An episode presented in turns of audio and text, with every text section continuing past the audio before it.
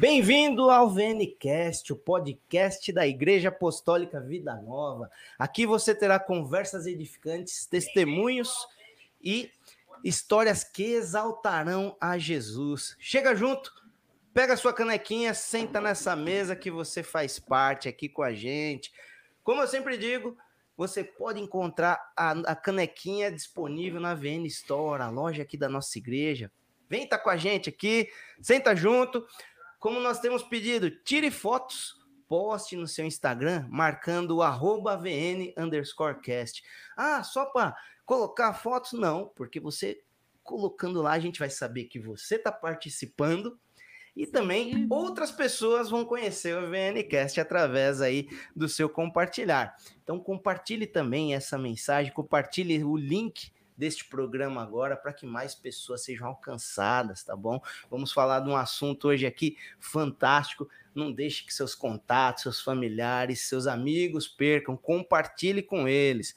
Se você não está inscrito aqui no canal da Igreja Apostólica Vida Nova, se inscreve. Marca o sininho para você receber todas as notificações. Temos o canal do VNCast também, né, Dani? Então, se inscreva lá para você ver todos os cortes que nós temos feito aqui dos programas. E vamos lá! Eu sou o Cleverton Vieira e estou aqui na mesa com minha parceira Dani Monteiro. Olá, pessoal, boa noite. É um prazer muito grande estar com vocês nessa grande mesa online que a gente está proporcionando aqui mais uma vez. É, nós somos muito felizes de poder ter você aqui. Como o Cleverton falou, é, prepare a sua caneca aí para estar com a gente, a sua caneca, seu copo, não sei o que você tem na sua mão aí agora, mas esteja com a gente e vamos juntos nessa, né, mais uma noite, né, de edificação, onde Deus quer com certeza falar com a gente. E Cleverton, eu tenho recebido alguns pedidos do pessoal para falar para a gente sortear uma caneca. Oh, vamos conversar sobre vamos isso. Pensar vamos, nisso, vamos pensar nisso, vamos pensar nisso. Vamos pensar nisso e espere aí, ó. Mas para isso, né, Dani Monteiro, se inscreva lá no nosso Instagram, exatamente. Segue a gente aqui. E compartilha, aí, com certeza é isso. Exatamente. Vamos, é vamos, vamos isso pensar em algo, vamos Dani? Pensar pra gente, coisa assim, é, vamos pensar em alguma coisa assim. A gente fazer esse sorteio aí. E na interação com vocês aqui vai estar Márcio Machado e o Felipe hoje está aí junto com o Márcio. Ah, é. É. Olha quem tá aí, ó, Felipe. É, Felipe. Boa noite, pessoal. Boa noite a todos que estão aí, nos vendo, nos assistindo. O, o Cleverton hoje vai ter, hoje vai ser incrível, hein? Porque eu sou suspeito, eu gosto muito desse assunto de missões e eu pude presenciar algumas fotos aqui que enchem meus olhos de lágrima. É, é impressionante. Boa noite, Alfredo Júnior, Maria Maria. A Maria Maria diz assim, te amo, pai. Mas é, muita, é muito amor para uma pessoa só, viu? Milena Moraes, estamos juntos, é, a Lu Nunes, tem a, a, a missionária, a missionária, eu não queria dizer não, mas acho que ela vai brigar comigo, mas hoje ela não está lá, ela está aqui com a gente, só que ela me proibiu de colocar ela na tela, mas daqui a pouco eu vou pôr ela, mesmo ela sem querer, e já tranquei a porta do estúdio, ela não vai sair. Não vai e aí, tio Fê, você tá bem ou não? Tô bem, graças a Deus. Então tá bom. Ô, ô, pessoal, é o seguinte, ô Cleverton, hoje eu tô com um pouco de tosse, eu tô meio que esquisitão, então eu vou deixar o Felipe aqui na interação. Ó. Oh. Que essa minha voz de locutor de... De rádio A M. Rádio... Não tá nada legal. Então é isso aí, gente. Vamos lá pro, pro nosso podcast. Cleverton, é contigo aí, negão. Bora lá, mas antes eu tenho que mandar um beijo aqui, ó, tem a ruiva mais linda do mundo, pronto, tá dando boa noite. É aqui, isso. Ó, um beijo, esposa, Deus te abençoe. Hoje a Dani pode dar, mandar o um beijo ao vivo aqui, né? É, minha mãe tá aqui hoje, né? Eu mando um beijo ao vivo. Meu pai deve estar assistindo de casa, é, então manda pra ele aí também. Mas eu tô vendo gente aqui já comentando que o amor é a resposta, né? Então aí, acho que a gente vai ter algumas questões para falar sobre isso. Ô, ô Cleberto, eu posso fazer um comentário antes? Deixa eu Diga me pôr aí na tela de novo aqui. Eu queria dizer o seguinte, essa ruiva aí que ele fala tanto, ontem eu experimentei um bolo de morango, mano, é, é, é surreal, cara. É, é incrível. Eu comi um bolo de morango que essa mulher faz, olha, meu Deus. Tá bom. Alguns merchandise a gente pode fazer. Não, não, eu posso fazer porque eu sou sincero, eu falo a verdade sempre. E eu vou falar uma coisa, hein? Que bolo. Tava incrível, a gente comentou em casa Olha hoje. Aí. Poxa, é... Ah, é verdade, é. Dani tava junto ontem, né? Sensacional. Isso é louco, comi demais. Vamos lá. Vamos lá então, gente. E como o Márcio comentou aí também, Interaja com a gente através do chat. Sim. Aí no YouTube, mande perguntas, a gente vai res- responder na medida do possível, mas interaja com a gente, deixe a gente saber que você está conosco, né, Dani? Quem está conosco aqui nessa mesa. E vamos lá para o nosso convidado, ele é missionário, tem quarenta e cinco anos, ele vive em missões, vive falando de Jesus desde os onze anos de idade. Ele é missionário há trinta e quatro anos, vive em Americana.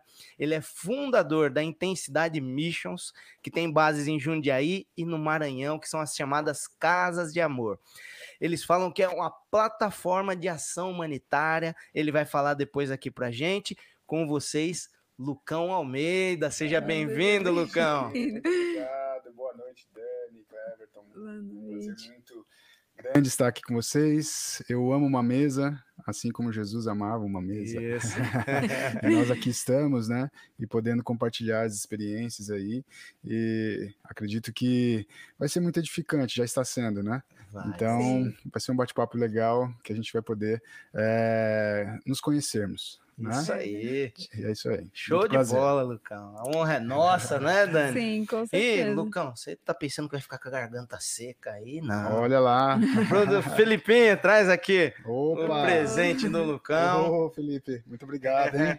Olha aí. Nossa canequinha aí, ah. ó. Show, lindo, parabéns. Isso aí, Lucão. Olha, quem não muito tem legal. Essa caneca, morram de inveja, viu? É. Porque essa caneca aí não, só não tem quem não quer. Você não precisa ficar com inveja. Tem aqui na nossa, na nossa V N Store, né, Marcelo? Você é, pode adquirir. Eu, foi meio que um... Foi meio que um... Um empurrão. Um empurrão, porque, meu, você, essa caneca é incrível, tá linda. E tem no nosso, na nossa livraria, né, cara? É só comprar. Isso aí. Isso aí. Queria dizer que tem gente lá do Maranhão assistindo a gente aqui, Olha viu? Olha aí, sejam bem-vindos, sejam bem-vindos. Uma honra ter vocês aí nessa mesa conosco. E vamos lá, vamos começar nossa conversa aqui, então, Lucão. A gente tem bastante coisa aí, né, pra gente Show. Conversar. Estivemos batendo um papo um pouco antes, Sim. mas eu até falo sempre, né, meio redundante o que eu vou falar. Mas vamos começar do começo. Né? Uhum. O que, que a gente quer saber de você? Como a gente tem pedido para todas as pessoas que vêm a primeira vez aqui, a gente queria saber de você, Lucão, sobre a sua conversão. Como foi a sua conversão? Como que você começou ali a seguir Jesus? E aí vamos, vamos discorrer um pouco sobre isso legal, daí. Legal, legal, vamos lá. É, eu me converti é, com onze anos de idade, mas na verdade eu já é, era filho de missionários, né? Sou filho de missionários, é, meus pais são vivos, e, e eu praticamente nasci é, rodando o Brasil, né? Nos, nas ações missionárias que os meus pais, eles muito jovenzinhos, casaram é, na década de setenta, e partiram para o campo missionário, onde uh, o evangelho era muito pouco difundido ainda, né, em vários lugares do país. E, terminado de casar, saíram para uh, uh, para o campo missionário e eu acabei nascendo nessas viagens aí, né? Nessas ações, nasci em Lorena, aqui no estado de São Paulo, mas já morei em quase todos os estados do Brasil, né? Porque meu pai ele ficava apenas um ano é, no local, porque ele ia para abrir uma obra mesmo, né? É, da Igreja do Evangelho Quadrangular, quando a McPherson, né, e, e trouxe para cá, né, o evangelho, e naquela época era conhecido como a Igreja das Tendas, né, uhum. exatamente porque chegava nos, nos lugares onde não tinha, né, uh, ainda alguma igreja implantada. Então, meu pai saía com o carro de som, lá com, com o megafonezinho, né, anunciando hoje uma reunião é, de grandes curas, libertações, você que está precisando. E aí o pessoal reunia na praça, né, central da cidadezinha, é, e com um bocalzinho de luz, talvez, quando tinha, é, se não, ia no gogol mesmo, né, e dali estabelecia uma igreja. Depois ele ficava durante um tempo, um ano, vinha um pastor titular, né, um pastor... Que, que, que iria assumir para ficar lá já mais tempo, e a gente ia para uma nova cidade, né? Então foi assim que eu nasci. Aí com onze anos de idade, chegamos em Franca, e aí eu já tinha um pouco mais de, de consciência, né? Já adolescente, é, de tudo aquilo que a gente estava vivendo. Então eu me lembro que eu entreguei realmente, né, a, a minha vida nas mãos do Senhor, né? Eu fiz esse, uh, uh, esse propósito mesmo de vida com o Senhor, de, de ele... é, mover a minha vida para onde ele quisesse, e a partir dali eu e minha irmã, uma irmã, eu tenho uma irmã que, tenho três irmãos, na verdade, irmãs, e uma delas é, tem um ano mais velha que eu, e eu e ela saímos a orar para as pessoas nos hospitais, eu com onze anos e ela com doze, e eu falei para meus pais, olha, a gente vai aos finais de semana nos os hospitais, dois? os eu dois, dois, os nós dois, que a gente inconformado, eu falei, já que Deus cura, por que que existem pessoas doentes, né? Então vamos lá orar pelos enfermos. Ah, olha e... aí o que vocês estão vendo aqui, gente. Não é? E nós, ah. duas, nós dois, duas crianças, né, praticamente, com onze Sim. e doze anos, eh, tínhamos livre acesso ali nos quartos dos hospitais em Franca, e ali já começamos a entender toda a movimentação do, de Deus aqui na Terra, porque muitos eram realmente curados, enfermos saíam dali, e muitos ah. testemunhos já desde os onze anos de idade. Né? E a partir dali, a vocação, né, falou mais alto, está no sangue e não paramos mais. Então foi dessa uau, forma que começamos. Uau, aí. Que fantástico. Então você começou muito cedo, né, Lucão? Sim, sim, ali, muito já, cedo. Já fazer a obra do Senhor ali, né? E com onze anos você começou já a sair ali para oração e para fazer orações. E como que... foi a partir daí, cara, que depois a gente vai falar um pouco sobre a intensidade, sobre tudo Sim, mais, claro. E o que mais você teve ali, bem jovenzinho ali, que às vezes a gente pensa, né, puxa, né, idade, né, Sim. você tá, você tá vendo o Lucão é. falar aqui que com ele com onze, a irmã com doze, saíam pra orar nos hospitais. Dentro desse inconformismo, Sim. acho que tudo é. nasce dentro de um conformismo no Sim. nosso coração, né, que fala assim, meu, eu preciso me mover nessa direção, é, né? Exato. Né? E como que foi para vocês construir isso, assim, dentro de vocês, dizer esse sim, assim, dentro sim. de vocês, é, entender que não era só uma, um inconformismo de vocês, mas era realmente Deus se movendo através de vocês para ser uma resposta naquele momento. Sim, é, desde muito novo, eu sempre aprendi a ouvir os meus pais espirituais. Né? Então, Sim. tanto os meus pais biológicos, que é. também eram os meus pais espirituais, tanto também como os, os pastores da igreja onde eu, eu, eu frequentava, né? Onde eu era é, plantado ali, e os líderes, né, de jovens, e a gente sempre manifestou esse desejo de evangelismo, de sair, então sempre sobre a orientação, né? Ah, a gente... Uma cobertura, é... orientação... Sim, né? Porque é importante, né? A gente não sair aí sozinho, fazendo nada é, da nossa cabeça, né? Mas a gente sempre teve esse cuidado, exatamente para para que houvesse é, é, uma bênção, né? Do Pai, né? Porque a gente entende, a gente sempre fala isso, usa, né? Uhum. É, é, é, essa questão, falando que tudo é sobre uma continuidade, né? O próprio Jesus, ele veio e respeitou a linhagem de Melquisedeque, ele uhum. entendeu que ele deveria seguir algo, um alinhamento do Pai na Terra, né? Então, desde muito novo, a gente já tinha essa consciência, talvez pelo fato de eu, de eu estar, é, é, já nascer, né, nessa, Inverso, Helena, tá é, ali, nessa não... atmosfera missionária, tudo, eu entendia que isso era importante, né? Então, a partir desse momento que a gente é, é, é, entendeu que a nossa vocação, né, É, era voltado para o evangelismo, para as ruas, né, para missões, então a gente procurou se, é, é, ser orientado, né, e, e aí a gente se moveu, né, a partir daí. Então, de lá até as minhas... minha juventude, né, vinte, vinte e poucos anos, é, a gente sempre foi envolvido com movimentações de evangelismo, né, já tive é, bandas de rock, inclusive. É mesmo? É, né, até lembrei do Márcio ali, ele falando que ele era, né, o técnico de som na, na, na ocasião da oficina G três, e tocamos com ele em, em Americana, por volta dos anos dois mil e um, dois mil e dois, né, então nós fazíamos uh, eventos de rock, e trazíamos bandas de rock cristã, né, nessa época, e inúmeros jovens iam e jogavam as drogas em cima do palco, entregavam suas vidas para Jesus. Então, a gente sempre foi envolvido nessa atmosfera é, é, de evangelismo, evangelismo e missionária, né? Não teve jeito, né, de escapar. É, é isso aí, Deus tinha um negócio. Mas eu fiquei aqui, né, tô de boca aberta em relação ao que ele falou da idade, falo, cara, porque eu tenho...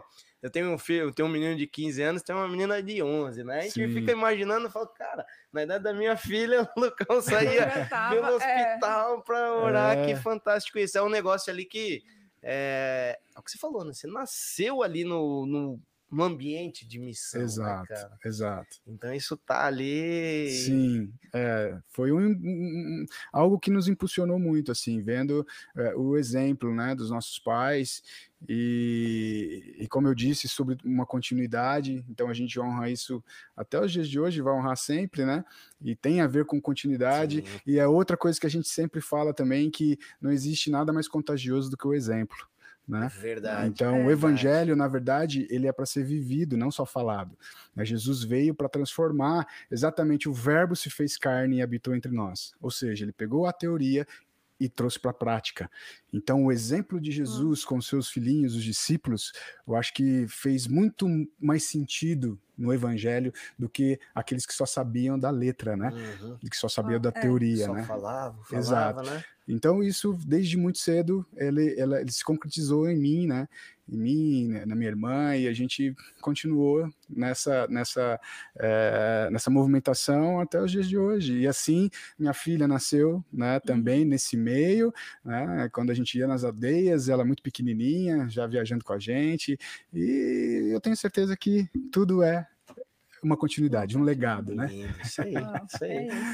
E... é isso. Você acabou é, comentando assim, ah, sobre ter uma banda de rock e tal, tudo, e a gente uhum. vê, assim, né, na, na história da igreja, é que nos anos noventa a gente viveu um grande avivamento aqui, né, uhum. no Brasil e tudo, né, não sei nem se talvez o nome seja avivamento, mas se assim, foi uma mudança no cenário da igreja cristã no Brasil. Sim, sim. Inclusive, porque antes, antigamente só se tocavam os hinos nas igrejas, e aí sim. depois começaram os louvores das outras bandas e tal, tudo, inclusive sim. o rock, eu, assim, eu vivi a época que o rock era pecado, né, eu, é, na verdade, nem se tinha bateria dentro das não igrejas Não se tinha bateria cristãs, nas igrejas. Eu peguei essa época. Não, é. se batia palmas, né? É. As pessoas de hoje talvez não, não imaginam que isso não foi imagino, real, mas é. isso era verdade, isso sim, aconteceu, né? Sim, durante... Sim, sim.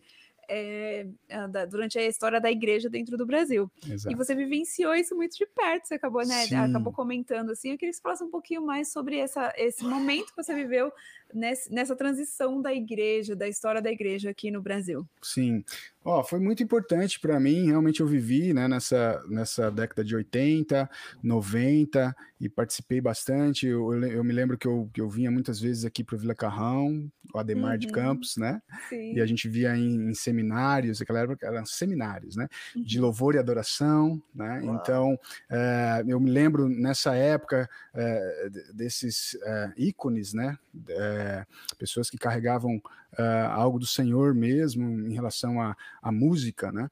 Lembro também do Janires, que foi um dos caras precursores, assim, é, que envolveu ritmos diferentes no meio da música uhum. cristã, né? Que era do Rebanhão. Então, uh, eu era muito jovem e, e a gente ouvia o Rebanhão e com umas letras um pouquinho mais uh, extravagantes, fora um pouco do contexto de, de dentro dos templos, e aí trouxe uma, já uma mudança, né? E, e depois acompanhei de perto a, a, a Ademar de Campos, a, depois também acompanhei de perto a, o pessoal da Lagoinha, né? E ministrei a, um tempo também com alguns americanos nessa época, que vieram para cá, instituíram escolas de adoração, né? A Escola do Clamor, lá uh, em Contagem, uhum. o Robortella, uhum. é, o pastor Cirilo, o David Quillan, toda essa galera que trouxe é, é, essa... Ah, meu, olha. Sim. Vamos pegar uns contatos com o Lucão, né? É. E lá eu conheci muito, muito essa, essa praia aí, né, das, da, dessa movimentação do Senhor nessa...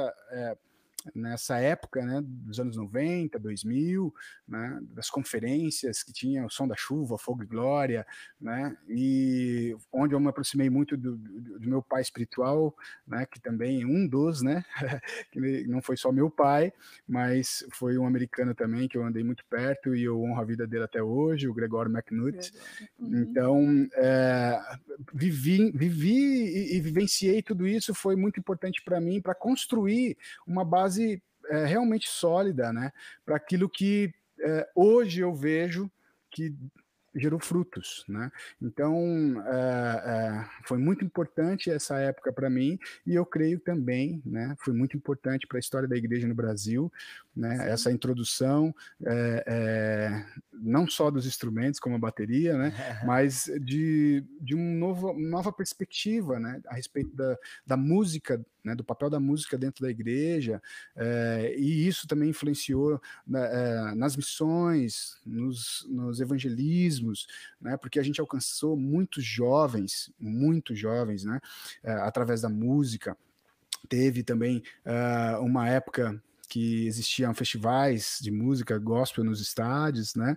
Uh, uh, o S S da Vida, nós chegamos a participar, tocamos com algumas bandas, como Oficina, Resgate, uh, uh, uh, o Bride, né? Tocamos uhum. com essa galera, tudo. A gente vinha muito para São Paulo, uh, Jardim Santana, onde tinha Renascer em Cristo, né? Uhum. E a gente tocou com essa galera.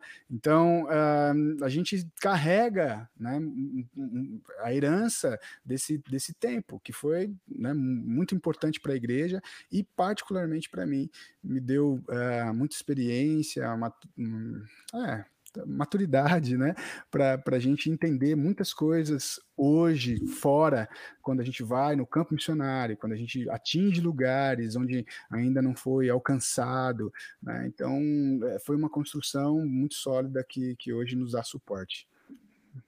Fantástico. É isso aí. Fantástico. É, a gente vê que tudo é realmente sobre. Tem uma, existe uma construção, né? Existe um Sim. caminho Sim. que é percorrido e que muitas vezes a gente não desbrava sozinhos, né? Que às vezes Sim. a gente acha, ah, não, eu tô chegando.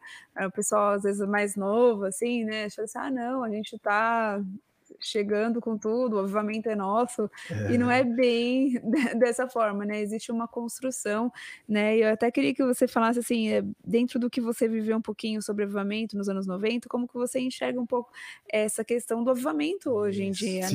né? Porque a gente fala muito de avivamento, é. né? A gente ora por avivamento, a gente clama por avivamento, mas, assim, é, você que viveu de perto essa onda dos anos noventa, que muitos de nós que hoje fala sobre avivamento, que prega, às vezes, até sobre avivamento, não entende, né, o que foi vivido, o que foi construído nesse, nesse tempo. Sim. Eu queria que você comentasse um pouquinho sobre isso. Sim, olha, hoje eu, eu entendo, assim, particularmente, eu, eu acredito que o maior avivamento é, de todos os tempos da história da humanidade está por vir, né? Jesus já disse que isso aconteceria. O Velho Testamento, da passagem do Velho para o Novo Testamento, Malaquias escreve falando que, que, que antes do temido dia do Senhor, ele enviaria um, o espírito de Elias, né? E, e o que ele faria? Esse espírito, né? Que é o espírito que estava em João Batista, que estava em Jesus, esse mesmo espírito do Senhor, ele converteria o coração dos pais aos filhos e dos filhos aos pais, né? Então isso tem a ver com uma continuidade, uma conversão de corações. E para mim, agora particularmente falando, eu acredito que esse avivamento é, que vai acontecer, e, e acredito que já está acontecendo, por depois, no decorrer desse, é, dessa mesa, desses assuntos, eu vou falar para vocês o porquê que eu acredito nisso, é, é uma grande manifestação do amor de Deus na Terra, né? Uhum. Que exatamente se dá quando é, em Romanos Paulo fala que o mundo aguarda com grande, toda a criação, com grande expectativa, a manifestação dos filhos, né? Não é a manifestação de milagres, não é a manifestação de placas de igreja, não é a ministração de, de, de, de, de algum ministério, não é a, ministra, é a manifestação de nada, é a manifestação dos filhos. Só o filho carrega o que o pai tem, né? Só o filho pode ah, manifestar uhum. o amor do pai na terra. Então é exatamente o que eu espero nesse último grande avivamento, né? é, é essa manifestação desse amor do pai, o próprio Deus sendo manifesto através dos filhos, porque Deus é amor, né? E até um fato é. interessante, a gente vai comentar depois, é que uhum. muitos é, é, a gente não se é, não coloca, não se rotula como uma plataforma evangélica, né? Por isso que você disse aí, uma plataforma humanitária. É, porque fala um pouco mais sobre isso para a gente. Isso, é, sobre intensidade a gente vai falar um pouquinho, mas só para dar um, um, um contexto no que eu estou dizendo aqui, é, exatamente porque a gente é, nasceu para ser pontes, pontes, né, e não muros. Ao longo do tempo, as pessoas, ah, acredito que tiveram muitas dificuldades com ah, a, a igreja evangélica, né, por acharem que a gente aponta o dedo, que a gente acusa, né, que a gente é, é muito mais um tribunal do que um hospital, uhum. né? Então, a gente, ao invés de abraçar, a gente, né, repudia. E não é verdade. Jesus foi a própria manifestação desse amor do Pai na Terra. Então, ele acolheu, ele atraía, né? Ele trouxe para o cuidado, né? Então, é exatamente esse lugar que nós é, é, é, temos a consciência de que nós temos que ser, né? Esse amor acolhedor, né? Então, para mim, essa manifestação está acontecendo. Já está acontecendo, né? Tudo fala a respeito dessa manifestação do, do amor do Pai. E quando eu estou lá, para mim, a linha de frente da igreja, né, é, da noiva de Cristo, é, são as mãos e os pés. São as pessoas que alcançam os órfãos, as viúvas, é. e é lá é. que você está entendendo tudo que vai acontecer. Tem até um missionário amigo meu, um pastor, ele fala assim, cara, quando eu quero saber o que Deus está querendo fazer numa nação, eu vou na linha de frente, onde estão os missionários. Porque é Até a, a Bíblia, né, fala sobre isso em Amós, que Deus não faz nada na terra sem antes Como comunicar faz? aos seus amigos, uhum. os profetas, né, os seus, aqueles que estão mais íntimos. E para mim, são esses que estão na linha de frente, porque eles precisam ter a dimensão do que está acontecendo antes, né? E a gente está ali exatamente para tudo que vier, né? Então nós estamos para abraçar o faminto, para dar uh, de comer ao faminto, de beber ao que tem sede, de vestir o que está nu, né? E, e acolher exatamente esse filhinho que por um determinado tempo de sua vida esteve distante, né, da casa do Pai, da mesa do Pai, né? E então eu acredito que isso já está acontecendo, essa, esse avivamento eu acredito que já está acontecendo, né, por vivenciar isso no campo.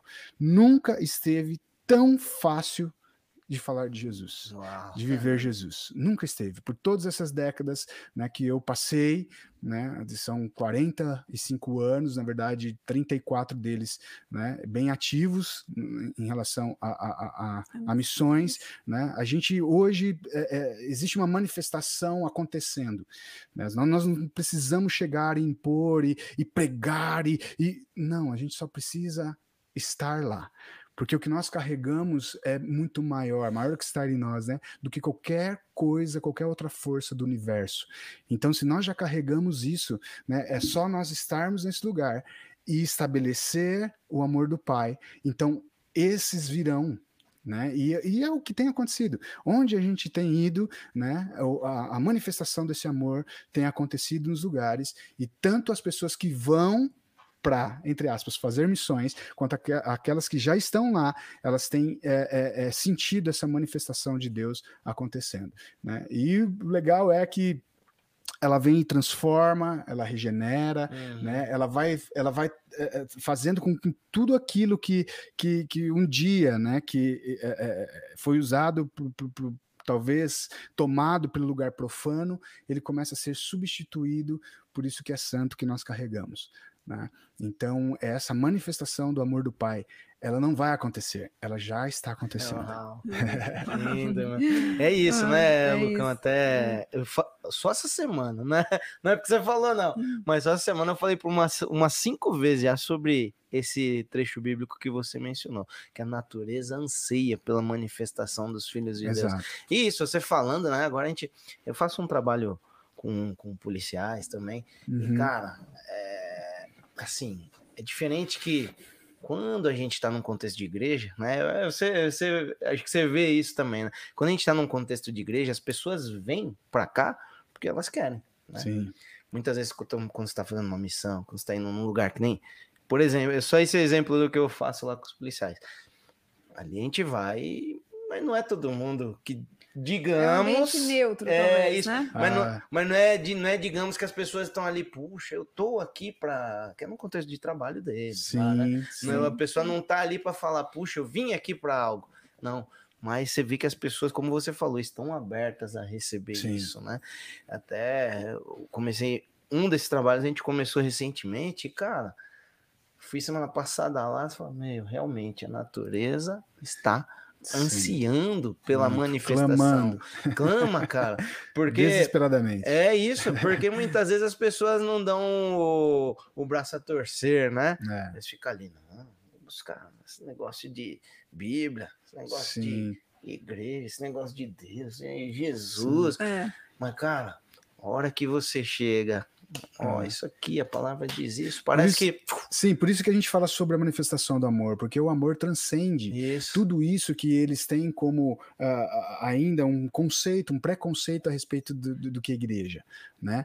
Então é muito Verdade. ainda religioso, Verdade. né? Então é, é, eles levam muito para a questão religiosa da, da, da, da questão, né? E, e, e a gente tem esse, é, essa experiência de muitos que ligam para a gente, ah, eu gostaria muito, eu vi vocês é, é, fazendo... essas ações em, em lugares transculturais, e, e eu gostaria de saber, tem, vocês vão lá para converter as pessoas? Olha só, hum. e quando a gente recebe essas perguntas, a gente já sabe que talvez é uma pessoa que não é cristã ainda, é. e a gente fala, olha, a gente é, é, não se move por religião, a gente se move por amor. Aí a pessoa, ah, então tá bom, porque eu sou ateu, em Deus eu não acredito, mas no amor eu acredito. Então eu vou. Olha, tá vendo? Onde tinha um muro, se criou uma ponte. Ela, ela mesmo se expressa. Eu não acredito em Deus, mas eu acredito no amor. Mal ela sabe que Deus é amor. Deus é amor. Não é? Então ela só, só está com a mente dela, na verdade, confusa. Né? Porque ela colocou um monte de, de, de objeções Sim. no lugar onde deveria. É isso mesmo. Né? Porque o amor é puro. O amor é simples. A gente tem falado sobre a simplicidade do amor, o que, que é simples? Digita no Google, você vai ver, falamos disso ontem, né? Uhum. Simples significa algo que não tem mistura. Uhum. Simples significa algo que é, é, é, é único, puro. puro, né? Isso é Deus, isso é o amor, né? Então é isso que esse mundo precisa, está carente da manifestação do amor, sem misturas. Do jeito que ele veio para nos amar, do jeito que é. ele se, se é, é, é, lá no céu, lá na glória, ele se doou e ele veio como um filho, né? Eu costumo até brincar, é uma brincadeira, que Deus é, enviou o seu único filho e fez dele um missionário. É isso aí. É muito bonito. É isso aí. Olha tudo isso aqui, gente. Você não vai ficar com isso só para você. Compartilha esse link aí. Olha o que o Lucão tá trazendo Uau, aqui né? pra é gente forte, de experiências. Né? É forte é. demais. É que vocês estão olhando para ele, mas eu me emocionei umas três vezes aqui já. Ah. Mas compartilha aí para que mais pessoas estejam participando disso. Isso é imperdível. Olha o que a gente está falando aí. Aqui, né? O amor...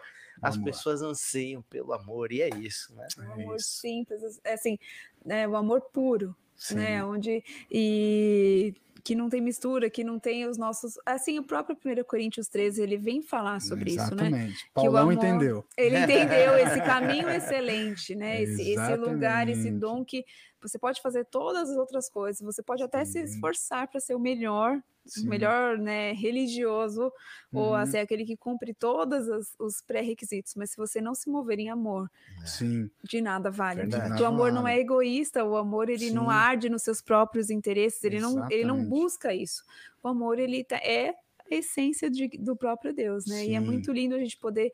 É, sentar no, numa mesa e falar sobre isso e Exato. poder experimentar a essência desse amor, porque é, eu posso falar pessoalmente das minhas experiências na, nas aldeias ou nas ações que a gente, né, que uhum. eu sou privilegiada Fala por aí, Deus. Né? Fala que você participa da Intensidade. É, privilegiada por Deus, por ser parte da Intensidade, por caminhar já faz alguns anos, dois anos já faz, que eu, né, dois anos e pouquinho que eu caminho com a Intensidade Sim. e poder entender que não tem nada mais puro do que você chegar numa pessoa que às vezes não entende o seu idioma, numa criança, né, que é pura na sua essência, não entende o seu idioma uhum. e te ama mesmo assim. É. Não sabe se você, qual o seu grau de escolaridade, se você tem muito para oferecer, se você tem muito para dar, se você... Eu me lembro muito, essa é a minha primeira ação, é muito marcada na minha vida até hoje, é, por conta disso, porque eu sabia assim, eles não sabem o que eu trouxe, o que eu não trouxe de doações, por exemplo, uhum. né, como nós somos uma plataforma humanitária, É, e a gente não carrega uma bandeira de uma religião, né, como a gente acabou de falar, então assim, eles não sabem se eu tô levando, assim, eles estão precisando? Sim, talvez de alguma doação específica, estão. Mas assim, eles não sabem se fui eu responsável por levar, ou se foi outra pessoa, ou se eu também ajudei, eles não sabem disso. Mas eles te amam com o mesmo amor, como se fossem uma pessoa que talvez eles nem sabem se tivesse a mesma... Enfim, né, como a gente, você mesmo, né, uhum. fala com a gente, ah, se fosse uma pessoa que tivesse, que fosse um pedófilo ali no meio, ou uma pessoa em recuperação, a criança não sabe. Sim. E elas te amam da mesma forma. É, esse amor incondicional, que é o que, na verdade, o Cristo veio estabelecer e nos demonstrar na prática, né, aquilo que ele tinha na glória, que ele era na glória. Então ele se fez homem e veio exatamente para nos demonstrar isso na prática, né? Ela, ele tem uma linguagem que não é nem universal, é uma linguagem que foge do, do, do nosso intelecto, né? A gente não consegue imaginar a grandeza, nem a profundidade, nem a largura do que é esse amor, né? Então quando, quando isso ele, ele, ele é estabelecido em qualquer que seja a circunstância, né? Em qualquer que seja é, é, é, é, o grau de, de, de, uh, de conhecimento que você tenha, ou da Bíblia, ou de qualquer outro conhecimento. Por isso que Paulo, ele, quando ele tem essa revelação do amor, né, e ele fala, cara, você pode falar línguas, isso vai passar, as profecias passarão, o seu conhecimento passará, tudo passará, mas o amor não vai passar, né? E de tudo isso que vai restar será a fé, a esperança e o amor. O amor. Porém, o maior de, de todas essas isso. coisas é o amor, né? Então, para mim, não existe outro avivamento a não ser esse, né? É, é, é isso que vai, que, que vai inundar a terra. Por isso que a Bíblia fala assim, toda a carne, todo, ele, ele descerá e, e ele manifestará o Espírito dele sobre toda a carne. Você imagina, sobre toda a carne. O que é toda a carne? É sobre todo aquele que tiver nesse mundo, né? Nesse planeta. Então, não importa se ele vai estar dentro de um templo cristão, não importa se ele vai estar dentro de um templo que não seja cristão, não importa se ele vai estar na rua, no metrô, se ele vai estar numa boate, num bar. Toda a carne sentirá a manifestação desse Espírito. Porque a Bíblia diz que ele desceria e ele manifestaria, ele derramaria desse Espírito sobre toda a carne. Então, é toda a carne. Uhum, porque o que a Bíblia diz É, é imutável, é isso que vai acontecer. Então, por isso que nós, quando nós nos encontramos com até é, outras etnias, outros é, é, é, povos, né, outras línguas que, que Jesus falou que alcançaria esses lugares, nós conseguimos nos comunicar, mesmo sem entender o idioma, porque a linguagem do amor, ela não é falada. Ela é vivida, né? Amor são atitudes. Isso aí. Não é? é então é isso. Verdade, lindo, lindo. É. É. E você já comentou com a gente, assim, tudo, algumas vezes, sobre o amor, ou a gente chegar nas ruas onde não tem nome, né? Ah, isso sim. É uma coisa que, que me marcou a primeira vez que eu ouvi você falando sobre isso. Eu queria que você comentasse um pouquinho tá, sobre isso para a gente. Tá, é... vamos lá. A gente sempre se moveu assim, é, é, é, sobre uma orientação, como eu disse para vocês, é, é, do Pai, em primeiro lugar, né, do próprio Deus, e depois debaixo sempre de uma orientação de pessoas, de anciões, né, e também sobre uma palavra, né, porque tudo que Deus fala tem que exatamente é, é, ter base naquilo que ele já escreveu, né? Porque ele não é homem para que minta, nem filho do homem para que se arrependa. Então, sim, nós precisamos entender que existe esse alinhamento, né? E então, uh, uh, desde o início, quando, quando a gente uh, uh, ouviu do Pai para que a gente pudesse sair, e, e eu tenho muito comigo o versículo de Mateus vinte e oito, quase no finalzinho, no último capítulo de Mateus, né, que fala que Jesus falando, olha, depois que ele, que ele foi crucificado, ele ressuscitou, ele apareceu para os seus e eles não conheceram, né, e ele disse, olha, ide e fazei discípulo de todas as nações, né, é. E, em Marcos, ele tem até relato um pouquinho, mas fala, ide por todo mundo e pregar o evangelho, mas eu prefiro o que Mateus escreveu, parece que mais rico de detalhes. Uhum. Ele disse, ide e fazei discípulos, né? Ele não disse, ide montar uma escola, ele não disse, ide montar uma placa de igreja, ele não disse, não, ide e chamai um para andar com você. Fazer discípulos, né? É exatamente esse lugar onde, tra- onde você o que Jesus fez com os discípulos, né? Quando ele escolheu os doze, ele falou, olha, vem, anda comigo, vocês vão ver. Por isso que a gente início, teve início falando sobre que o maior, eh, não existe nada mais contagioso do que o exemplo, né? Então Jesus chamou aqueles para andar com ele, né? E isso fez tão sentido lá na frente, porque uh, uh, até quando Pedro negou, e quando Pedro fugiu, né, e Jesus foi crucificado, e Pedrão viu que Jesus, nossa, agora eu tô lascado, deixa eu fugir aqui, senão eles vão me prender também. Quando ele negou Jesus, ele não pôde negar, negar aquilo que ele carregava, que era a essência desse discipulado. Tanto que as pessoas olharam para ele e falaram assim, não, você é um deles, né? Não, não sou. Ele falou, você é. A gente sabe, olha o seu jeito. Você tem um jeito deles, é. Você fala hum, como eles, você cheira eles. Então isso é discipulado. Por mais que você negue, mas ainda vai estar em você. Então Jesus chamou esses para ser os seus filhinhos para ser discípulos, como ele, para continuar a obra, o que ele iniciou a fazer aqui. E nós também fomos chamados para isso, para fazer discípulos de todas as nações. E aí, logo no início, o Senhor nos deu essa palavra. Eu vou levar vocês em lugares onde as ruas não têm nome, né? Isso ficou muito gravado na gente, assim, logo de início, e a gente não entendeu por quê, né? E aí nasce a Intensidade. Nasce a Intensidade em dois mil e sete, é, exatamente por, um, por uma necessidade de um amigo que eu tinha é, de infância. Ele fez uma escola de missões e a vocação dele foi é, muito aflorada nesse, é, nesse tempo que ele fez. E ele falou, olha, vou para uma base missionária no Sertão da Bahia. Pediu a conta no, no, no serviço, falou com a família e foi, né? Foi lá para o Sertão da Bahia. Chegando lá, ele ficou alguns meses e uh, acredito que em dois mil... Em dois mil e nove, não, um pouquinho antes, mas dois mil e sete, dois mil e oito, começou, teve uma crise, e, e eu sei que a, as pessoas que ajudavam ele pararam de ajudar, né? Uhum. De, os mantenedores, sim, a base sim. missionária, tudo pararam de ajudar.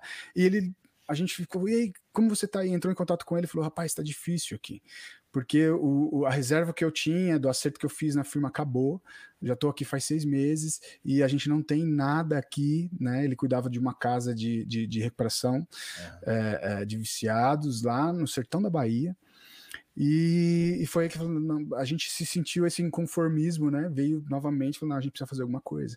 Então, espera aí. Então, a gente se movimentou, mais alguns amigos, conseguimos alguns recursos financeiros, mas também pensamos não somente em dar o peixe, mas também enviar a vara para ele pescar. pescar. É, porque sempre a gente teve esse propósito de, de, de é, fazer com que, através da, do nosso, uh, da nossa ajuda, do nosso apoio, que as pessoas tivessem a oportunidade de serem autossustentáveis, né? E aí a gente enviou para ele uma oferta e enviou também um kit de, de, de produtos químicos concentrado que ele poderia fabricar produtos de limpeza, né? Detergente, é. É, água sanitária. E a gente mandou esse kit para ele, falou, olha, com isso aqui, então, tipo um litro, daria para fazer cinquenta litros de, de, de água sanitária, que era muito concentrado. E aí vocês pegam garrafas pets, a galerinha que tá aí produz e sai vendendo nas, na, no bairro vizinho.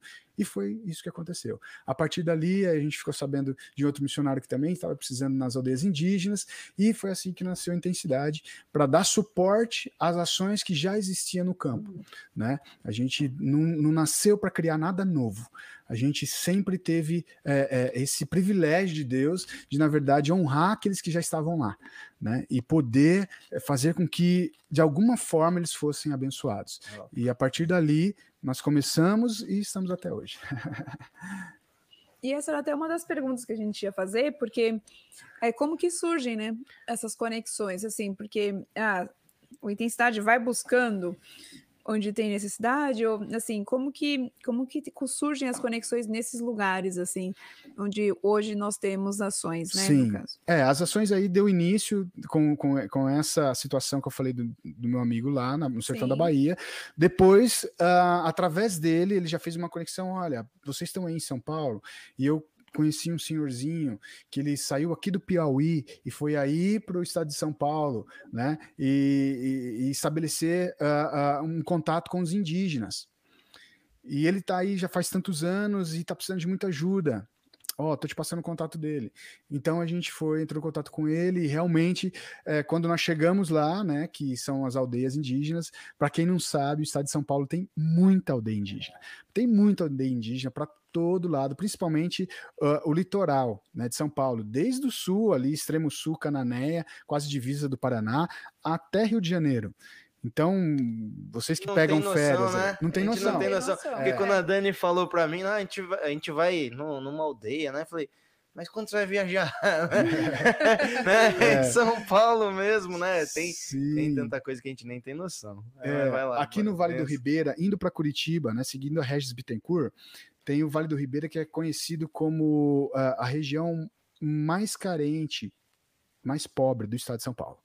Né, que eles vivem ali da cultura da banana. E ali no meio da Mata Atlântica, que é bem pertinho do litoral, é, é, existem muitas aldeias indígenas e também vilarejos quilombolas, que são descendentes dos ex-escravos, né, que fugiam na época do, do, das fazendas, dos senhores, né, e, e se embrenhavam no meio da mata e a partir dali constituíam a família mesmo, e vira, vi, acabou virando um vilarejo, no meio da mata, e os índios também. Então a gente aí tomou conhecimento e foi um dia conhecer, e chegamos lá nessa época, dois mil e sete, dois mil e oito, e vimos que era um cenário muito preocupante. É uma, é, eles eram muito desnutridos, principalmente as crianças, né? É, era um cenário de quase África, assim, né? É. E olha aqui, duzentos e pouquinhos quilômetros daqui, é, da, da, da capital longe, de São né? Paulo, é, é do nosso quintal de casa, né? E aí a gente viu que os índiozinhos precisavam muito de ajuda, porque a caça ficou bem escasso por Sim. conta do crescimento, né, das, das, das cidades aí, dos, é, foram entrando para dentro das matas e foi afastando a caça, foi terminando, e eles não tinham uh, recursos, eles não trabalhavam, não tinham como, como ganhar é, é, o seu pão trabalhando. E aí a gente viu que estava muito difícil, É, para esse missionário é, estar lá com eles e poder conviver com essa, com essa desnutrição, principalmente das crianças. E a gente começou, novamente, através desse inconformismo, a gente precisa fazer alguma coisa. E começou a reunir amigos, né? Amigos cristãos, não cristãos, e a gente está precisando de uma ajuda para a gente levar a cesta básica para essas aldeias. Então a gente começou com um carro, levando um pouco de roupa, doação de roupa, sapatos, umas cinco, seis, sete cesta básica, é, caixas de leite, e por assim fomos alguns meses, né? Depois a gente começou já a conectar várias outras pessoas, né? Claro que tudo tem a ver com uma conexão, pessoas uhum, foram se juntando sim. e também se engajando naquilo, falando, nossa, eu também quero dar um, um pouquinho de mim, e a gente, um pouquinho de cada um, a gente foi levando uma van, né? Depois foi um micro-ônibus, né? E hoje Uau. a gente vai com dois ônibus para lá, uhum. quase todas as vezes, né? Com várias pessoas, e cada um leva uma cesta básica, leva um pouco de roupa que conseguiu de doação, de calçados, né? E aí a gente foi vendo a transformação exatamente daquilo que nós falamos, da manifestação desse amor, né? Porque, na verdade, é, é, é, essa questão do alimento, da roupa, né, é, é apenas um símbolo que Jesus nos permitiu para que a gente tivesse a conexão com esses lugares, né? É, isso, na verdade, é, é, é, é, é para que a gente pudesse ter acesso, né, a esses irmãozinhos nossos, né, que são irmãos e que precisavam entender o que era essa manifestação do amor, né? E não adianta a gente chegar nesse lugar e tentar é, mostrar a Bíblia para eles, porque na verdade nem a nossa língua eles falam, uhum. né? Agora sim, muitos dos adultos falam um pouco de português, mas as crianças elas falam cem por cento guarani, né? Então você falava com elas e não adianta você falar, a linguagem é outra, né? E então foi por esse uh, foi por essa, uh, esse motivo que nós conseguimos, na verdade, ter essa uh, conexão dentro desses lugares originários. E de início a, a gente foi achando que ia ser só isso, né? Falar, ah, vai ser realmente uma ajuda humanitária, e lá a gente pode é, futuramente é, é, estabelecer um, um relacionamento com eles e poder falar a respeito de Cristo, do amor do Pai, e assim aconteceu, né? É, em dois mil e oito, dois mil e nove foi essa, essa conexão com as aldeias, com os quilombos, e aí a partir daí a gente foi desenvolvendo, né, mais estrutura, conseguindo abranger mais lugares. e muitas experiências, né? Uhum. Aí tem muita coisa para falar de lá para cá o que aconteceu, né? O que eu acho importante a gente sempre falar que é, um povo não alcançado, né? Eu gosto sempre de falar sobre isso. É, um povo não alcançado é um povo que tem acesso ao cristianismo a menos de dois por cento da sua cultura, uhum. né? Então, às vezes, a gente fala... Quando a gente pensa de povos não alcançados, a gente sempre lembra da, lembra da janela dez quarenta, né? Que são uhum. os povos árabes uhum. e tudo, que, que são também parte desses povos não alcançados. Mas quando a gente fala dos povos originários do Brasil, a gente esquece que eles fazem parte desses dois por cento de, da população mundial que não tem acesso ao cristianismo. Sim. E não é um cristianismo, nós, como nós estamos falando aqui, não é uma religião cristã. Sim. É o acesso a Jesus. Sim. Né? Porque assim, ah, a Bíblia, gente, não é traduzida em todos os idiomas. Assim, a, o Guarani ela foi traduzida não faz muito tempo. Sim, há poucos, há poucos anos atrás. Sim. Então, assim, é uma questão assim, a gente pensa muito... É, às vezes, é, não, não diminuindo de, de maneira nenhuma o, a missão é, para outros, outros lugares, mas às vezes a gente tem, como falamos, assim, quando eu, eu, eu, eu participo do Intensidade há dois anos, assim, dois anos e pouco, mas assim, nós temos aqui no quintal da nossa casa aqui de é, São Paulo... Justamente. Povos não alcançados, Sim. onde a gente poderia, ah, não consigo ir por motivo X ou Y, mas eu poderia, poxa, é, levar uma cesta básica para ajudar de alguma forma, né? Sim. E, e poder a, a, auxiliar nesse acesso a esse lugar, Sim. né? E às vezes a gente é muito... a gente entra no nosso comodismo, né? Do, dentro da nossa rotina, e é uma das coisas que mais me... que mais me, me tocou no, quando eu conheci o Intensidade, enfim, e que tem me movido até então, desde, desde então, na verdade, é essa questão, né, que até o, o pastor Ezequiel, que é o nosso pastor mais cedo, ele comentou algumas coisas sobre essa conexão com as igrejas locais, uhum. né, de, desses lugares, porque se a gente tivesse, às vezes, né, um, mais conexões, ficaria um, facilitaria, né, alguns acessos e para essa coisa da continuidade do, do trabalho, né? E aí Sim. eu queria que você também comentasse um pouquinho sobre, sobre isso, assim, Sim. né? De como é. Os desafios que são, às vezes, da gente poder estabelecer algumas conexões com esses lugares e para dar continuidade nesses trabalhos. Eu sei que, eu, né, por, por caminhar com a intensidade, eu sei que a intensidade, não, às vezes, não começa nada do zero, porque... Exatamente por essa visão, uhum. e às vezes o desafio, às vezes, de poder ter outros lugares e por não ter esse acesso à continuidade, como que é? Sim, é, como eu brinquei aqui, né, uhum. a respeito de Jesus, que Deus enviou o seu único filho e fez dele um missionário, na verdade todos os ministérios estavam nele, né, ele, na verdade, é a Bíblia, né, é, toda está em Jesus. A gente costuma dizer que a, o livro, a Bíblia, não é um livro, é uma pessoa, né, porque se Sim. cumpriu tudo em verdade. Cristo, e então é, é, isso, na verdade, assim, é, é, é, nos deu muita solidez para entender É, é, como alcançar e tocar nesses, nesses povos. A gente entende que a gente não é sozinho, a gente é um corpo. E muitas pessoas ainda pensam, ah, é, o missionário é aquele que vai. Não, na verdade o missionário é todo mundo. O que é ser missionário? É ter uma missão. E todo cristão tem uma missão. Né? E para mim é algo que me chama atenção, porque Jesus disse assim, olha, um novo mandamento eu vos dou. Ele disse em João treze. Que a, ele, ele pegou toda a Bíblia, de Gênesis e Apocalipse, e falou assim, olha, ó, agora é o seguinte, eu vou dizer para vocês, um novo mandamento eu vos dou, que amem uns aos outros. Novamente eu vou dizer para vocês, amem uns aos outros, porque vocês fazendo isso, as pessoas conhecerão que vocês são os meus Isso. discípulos. discípulos. É. É isso, entendeu? Então é todo o corpo, todo mundo tem uma missão. Ah, mas eu não consigo ir. Consegue sim. Você pode não ir presencialmente, mas você pode enviar uma camiseta que está lá dentro do seu guarda-roupa, que há muito tempo você não usa. E você fala, olha, o pessoal está indo para as aldeias indígenas. Vai lá, entrega aqui, né, na Vida Nova. Na Igreja Vida Nova. Vai lá, Dani, aí, você tá vendo, levando. Gente? Tem, que tem é. algumas pessoas, depois a gente vai passar aqui, as, os meninos vão falar das perguntas. Mas tem bastante tem aí, gente, é, tem gente falando como ajudar, olha aí, ó. Já tá ouvindo aí o que o Lucão tá falando. Exatamente, então você não tá indo presencialmente, mas você tá indo abençoando de alguma forma. Ah, eu não tenho uma roupa, eu não tenho condição de, de, de, de, de é, contribuir com alimento, com leite, com uma oferta financeira, não, então você pode simplesmente falar, pai, abençoe eles que estão indo. você está indo junto. Você faz parte do corpo. Quando nós pensamos num corpo, é literalmente o corpo de uhum. Cristo, é isso. A mão é o que toca, mas se não tiver o antebraço, a mão não consegue não tocar. tocar. Se não tiver o ombro, o antebraço também não. É tudo interligado. Então, todos nós somos missionários. Não existe, ah, vamos enviar um missionário. Não, nós estamos indo junto, né? Por isso que nós falamos, nós nos movemos. As pessoas, ah, é o trabalho que vocês fazem. Não, não é o trabalho que vocês fazem, é o trabalho que nós, o corpo de Cristo faz, né? Então você também faz parte disso, você também faz parte, Sim. todos nós fazemos parte disso. E eu acredito que agora, é, é, é, quando a... a Ah, toda essa, é, é, é, essa necessidade das pessoas se sentirem amadas, é, é o momento que Jesus falava que os campos estão brancos. Hum. Estão muito brancos.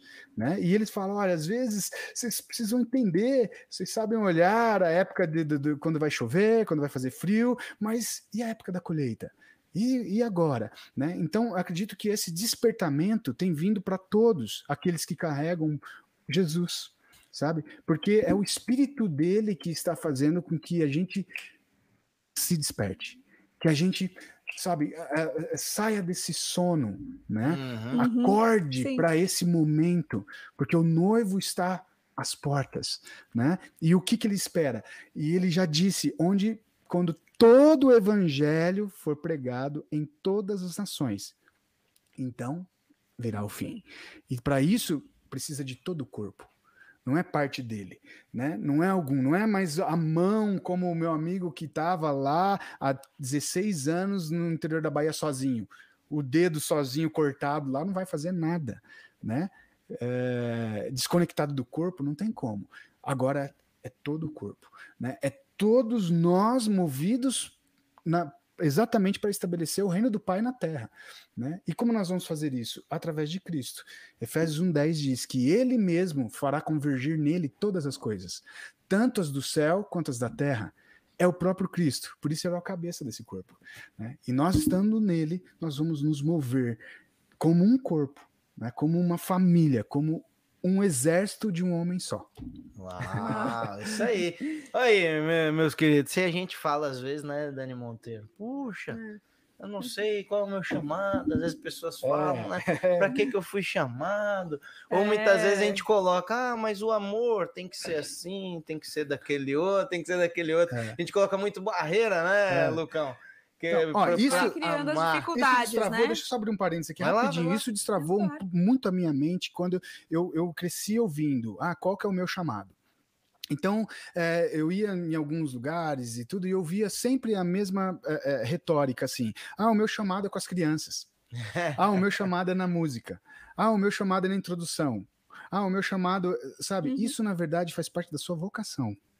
Sim. O chamado nosso é um só, e, e, e, e teve o primeiro lá em Gênesis. Quando Deus olhou para Adão e chamou ele dizendo, Adão, onde você está? Uau, é... Não perguntou o que Adão tinha feito de errado. Ele perguntou, aonde você está? Porque ele sabia o que Adão tinha feito. Uhum. Então, Adão saiu fora do contexto desse alinhamento do pai, porque ele desobedeceu. E a desobediência, nós sabemos da história, fez com que ele fosse destituído desse lugar. Mas Deus ainda chamou ele. Adão, onde você está? Chamado de todos nós é um só, voltar para ele. Isso é o chamado da igreja. Agora, qual é a sua vocação? A minha vocação é com as crianças. A minha vocação é músico. A minha vocação é introdução.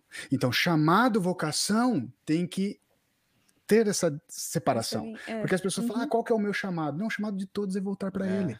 E nele, através do corpo, permanecer e nele se mover, né? E uhum. cada um com a sua vocação. E assim nós atingiremos todas as esferas, né? Para chegar aonde? O propósito. Então, chamado, vocação e propósito. É, isso desvendou algo muito, muito poderoso na minha mente, que eu ficava sempre preso, sabe, a essa questão. Ah, meu chamado é a é. música. Meu chamado é a música. Então, eu não poderia fazer mais nada a não ser além da música, né? Não, a minha vocação é a música. Mas quem disse que eu não posso... parar num semáforo, estacionar meu carro, e como eu fiz esses dias, passando numa rua, eu tava esperando minha filha sair da escola, e eu fui dar uma volta, uma caminhada, e de repente eu vi uma moça linda vendendo bala. E eu estava andando e ela falou: você queria comprar uma, você quer comprar uma bala? Eu falei: poxa, eu tô sem nada aqui, eu não vou poder agora. E tava um frio, um frio, um frio, faz dias atrás, nessa onda de frio que teve. E eu estava andando e de repente Jesus falou para mim: você pode fazer muito mais que isso. Eu falei: ai, Jesus, lá vai Jesus, lá vai Jesus me aprontar de novo. E eu voltei, eu tava de blusa, de capuz, né? Era tardezinha, até de óculos escuros. Eu falei: a mulher, acho que eu vou assaltar ela. e, e eu voltei para ela e cheguei na frente dela. Ela olhou para mim achando que eu ia comprar uma bala. Eu falei assim: olha, eu realmente não tenho nada para comprar, mas eu quero te dizer uma coisa: o seu sorriso é lindo. Ela olhou para mim, ela se desmontou. E ela, eu fui perguntar o nome dela, na verdade, nem acabei perguntando o nome dela, porque ela ficou sorrindo, sorrindo, e ela falou: muito obrigado, moço, e foi embora. Pode ser que aquilo tenha mudado a vida dela. Sim, com certeza. Apenas porque eu falei para ela, eu manifestei para ela algo que ela desarmou, né? Que ela se sentiu amada, sim, que ela sim. se sentiu acolhida, que ela se sentiu, é, é, é, muitas vezes é onde desses lugares onde nós chegamos. Por que que vocês vêm trazer isso aqui se vocês nem nos conhecem? Por que que você veio furar um poço de água aqui no sertão da Alagoas? Quem mandou vocês virem aqui? Por que vocês estão fazendo isso se vocês nem nos conhecem? Isso é a manifestação do amor, porque o amor isso. é incondicional. Então isso vira uma chave, né? Quando as pessoas falam: cara, como isso pode acontecer? Né? É, eu acho que era dessa forma que quando Jesus andava sobre a terra, as pessoas falavam: como que ele cura dessa forma, se ele não nos conhece? A gente nem tem dinheiro para dar para ele, a gente não tem nada para retribuir, por que que ele faz isso? Porque ele era amor.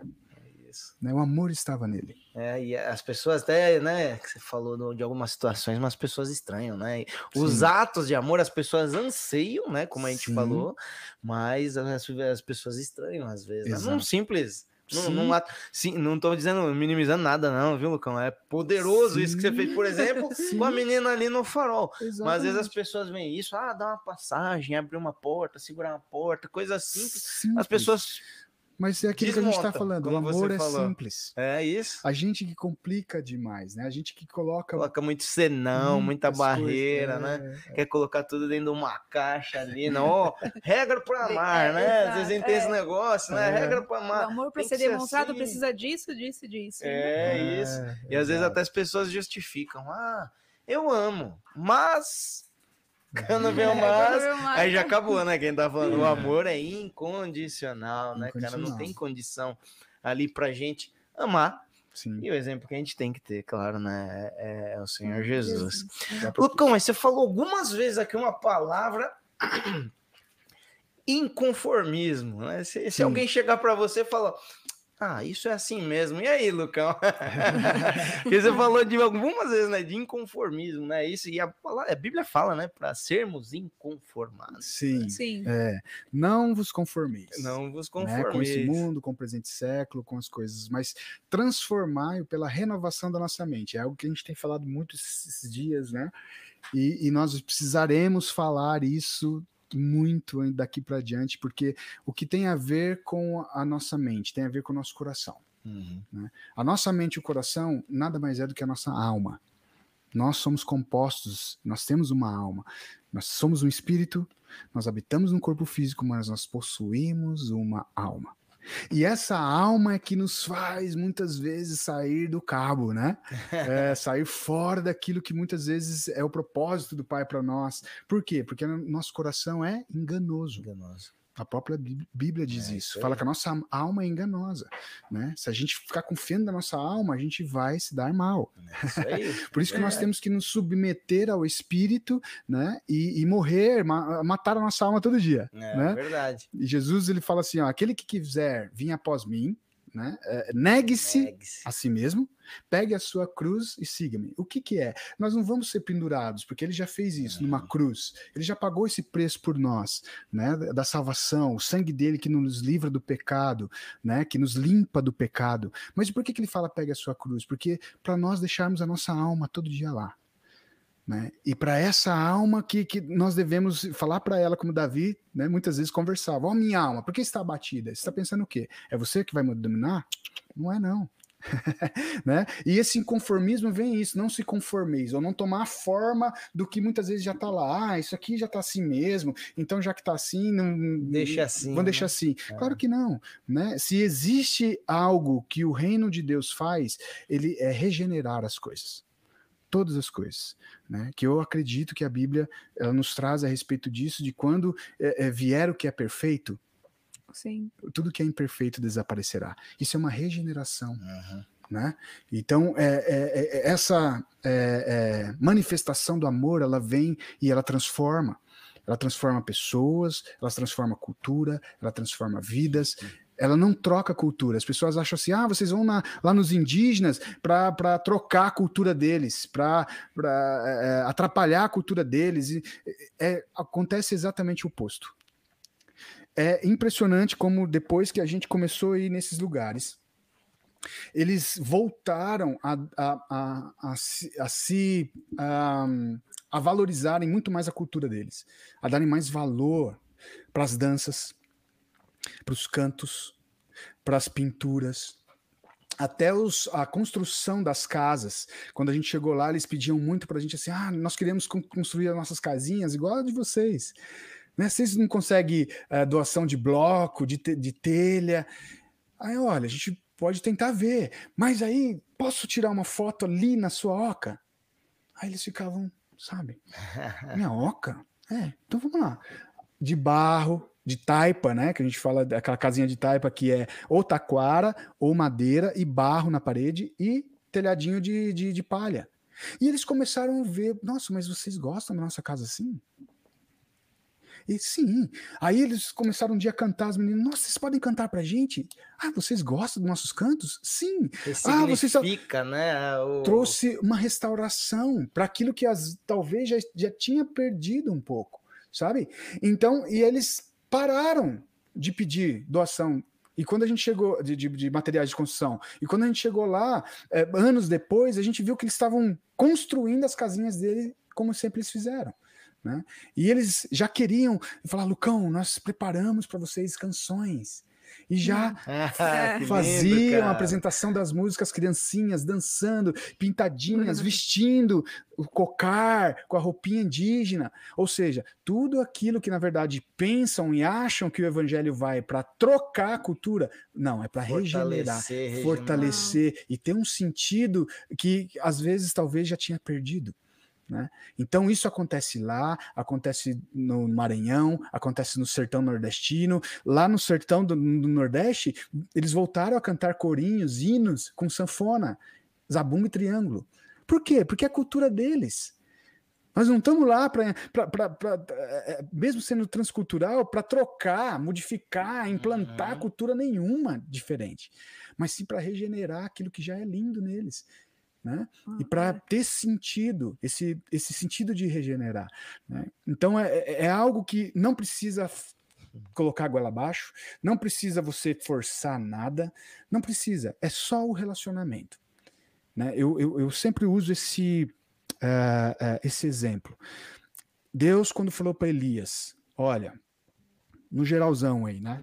Primeira Reis, vamos destruir o altar do inimigo. Deus poderia chegar para Elias, Elias, seguinte, cara, vou fazer igual Sansão, pega uma marreta aí, um pedaço de pau e sai quebrando tudo, entendeu? Não, é. Deus falou assim, você quer derrubar um outro altar? Um altar profano? Vamos construir um santo do lado. Foi isso que ele fez, vai lá, constitui as pedras, o altar, o sacrifício, cava, vem, o qual responder com fogo, esse é o verdadeiro. Nós não precisamos bater, brigar, nós precisamos... Não, nós só vamos lá e estabelecemos a glória, a maior, a algo mais poderoso de todo o universo que está dentro de nós, que é a glória do Pai. É simplesmente você estar naquele lugar. Todas as trevas, todas as portas do inferno têm que se dobrar. Seja no morro mais perigoso do Rio de Janeiro, onde quer que seja... seja. Dentro do inferno, onde quer que seja, onde entrar um filho que carrega a glória do Pai, tudo tem que se dobrar. Seja reis da terra, seja presidentes, seja prefeitos, seja o que for, tem que se dobrar. porque é maior aquele que está em nós. Amém. É maior o que Amém. carregamos, né? Então isso muda totalmente a, a, a ideia das pessoas de acharem que a gente vai para trocar a cultura, substituir a cultura de alguém. Não, nós vamos lá exatamente para levar a manifestação do amor. E eles, então, é, ressignificam, né? Ressignifica. Tudo aquilo que Deus já deu para eles. E Anderu, que é o, o nosso Deus, eles já conhecem. Antes da Bíblia chegar lá, eles falam assim, olha, vocês são os nossos irmãos. Algo que me impactou muito, eu sei que vocês vão perguntar sobre as experiências, Não, vai lá, vai lá. mas vamos deixar fluindo aqui. No começo foi que um dia nós estávamos dentro de uma aldeia indígena e o cacique pediu a palavra. E nós estávamos todos ali, e ele falou, posso falar alguma coisa aqui? Sim. E ele disse assim, é, eu achei que ele ia agradecer, ia fazer, né, as crianças já tinham cantado, e a gente estava ali esperando, e de repente ele falou assim, olha, é, vocês são muito bem-vindos aqui, vocês são os nossos irmãos, e, na verdade, desde quando vocês chegaram aqui para nos visitar, eu quero dizer para vocês que vocês são novos aqui, né? E eu estava, assim, achando que ele estava falando do pessoal que estava indo agora, ali pela primeira vez, é. né? Conhecendo as aldeias aqui. Não, ele falou assim, vocês só têm quinhentos anos aqui. Aí eu falei, opa. E ele falou, antes que vocês chegassem aqui, nós já morávamos aqui há muitos séculos. O nosso povo é milenar. E vocês chegaram aqui para nos visitar. Os não indígenas. Só que vocês, quando chegaram aqui, nós recebemos você como os, vocês como nós estamos recebendo agora, de braços abertos. Foram bem recebidos aqui. Só que vocês, sabe o que vocês fizeram? Vocês mataram os nossos guerreiros. Vocês nos escravizaram, vocês possuíram a nossa terra, vocês estruparam nossas crianças. O cacique da aldeia falando Uau. isso. E o que mais me abalou, ele disse assim, e vocês tentaram ainda nos converter àquilo que vocês chamavam de evangelho, porque chegaram jesuítas aqui com a Bíblia na mão, uhum. e vocês fizeram tudo isso. Rapaz! E como você volta lá, quinhentos anos depois, como missionário, com uma Bíblia na mão, e eles te recebem de uma forma que a Dani sabe como é. Uhum. E aí eu comecei, na hora que ele começou a falar isso, eu falei, meu Deus, Deus está querendo nos trazer uma revelação aqui. E ele falou assim, nós sabemos de toda a história, porque os nossos antepassados contam de geração em geração. Só que mesmo assim, todos os nossos antepassados, contando essa história de terror que aconteceu, porque vocês dizimaram mais da metade do nosso povo, eles disseram assim para nós, não tenha raiva deles. Não odeiem eles, porque um dia eles voltarão aqui. Demonstre o amor por eles. Olha, um indígena falando. E é por isso que vocês estão aqui hoje e vocês estão sendo amados, Uau. recebidos. Que lindo. E na hora eu falei, eu trouxe para mim isso, sabe? E agora, colocando aqui na mesa, para quem está assistindo, para todo mundo que está aqui, imagine chegar um salteador na sua casa, que você nunca viu na vida, dois, três, quatro pessoas, pegar você, te amarrar, falar, agora essa, essa casa é minha, entendeu? A sua mulher vai trabalhar para mim, estrupar seus filhos, e depois de você vivenciar tudo isso, você olhar para si mesmo e falar para ele, eu te amo. Eu te amo. Se isso não for a manifestação do amor de Jesus, eu não sei o que é. Lenda demais, ah, né? ah, Fantástico. É, eu me lembro de uma das vezes da, das aldeias que um, um, um cacique ele falou também assim, ele falou assim, né, o não indígena entrou na nossa terra e falou assim que no, nos escravizou porque nos chamou de sem alma. É. E aí, depois de tudo que foi feito na nossa terra, quem será que é o sem alma? Exatamente. Será que é o, o indígena ou o não indígena? Não indígena. É, eles não chamam a gente de homem branco, isso é de filmes. Eles é. chamam a gente de não indígena, é. mas eles nos consideram irmãos, até hoje. Então isso aí, você entende como é essa troca, quando você está debaixo dessa manifestação do amor, você não chega lá com a razão, você chega lá como numa mesa, para ouvir e falar também. Uhum. Mas você também recebe. E vou dizer mais, na verdade a gente mais recebe do que leva. Ah, imagino, imagino, por claro. Tudo que você está contando, né? É. Fantástico. E ainda dentro dessa questão da, da cultura, é, eu conheço um pouco, mas eu queria que você contasse, compartilhasse com a gente, você conta alguma experiência, mas a experiência com os índios albinos, que eu acho, é tão forte, né? O, ouvir um pouco disso. Eu não sei, uhum. eu, eu mandei até uma foto do... De um, de um indígena albino, não sei se Gustavinho. A gente consegue pôr.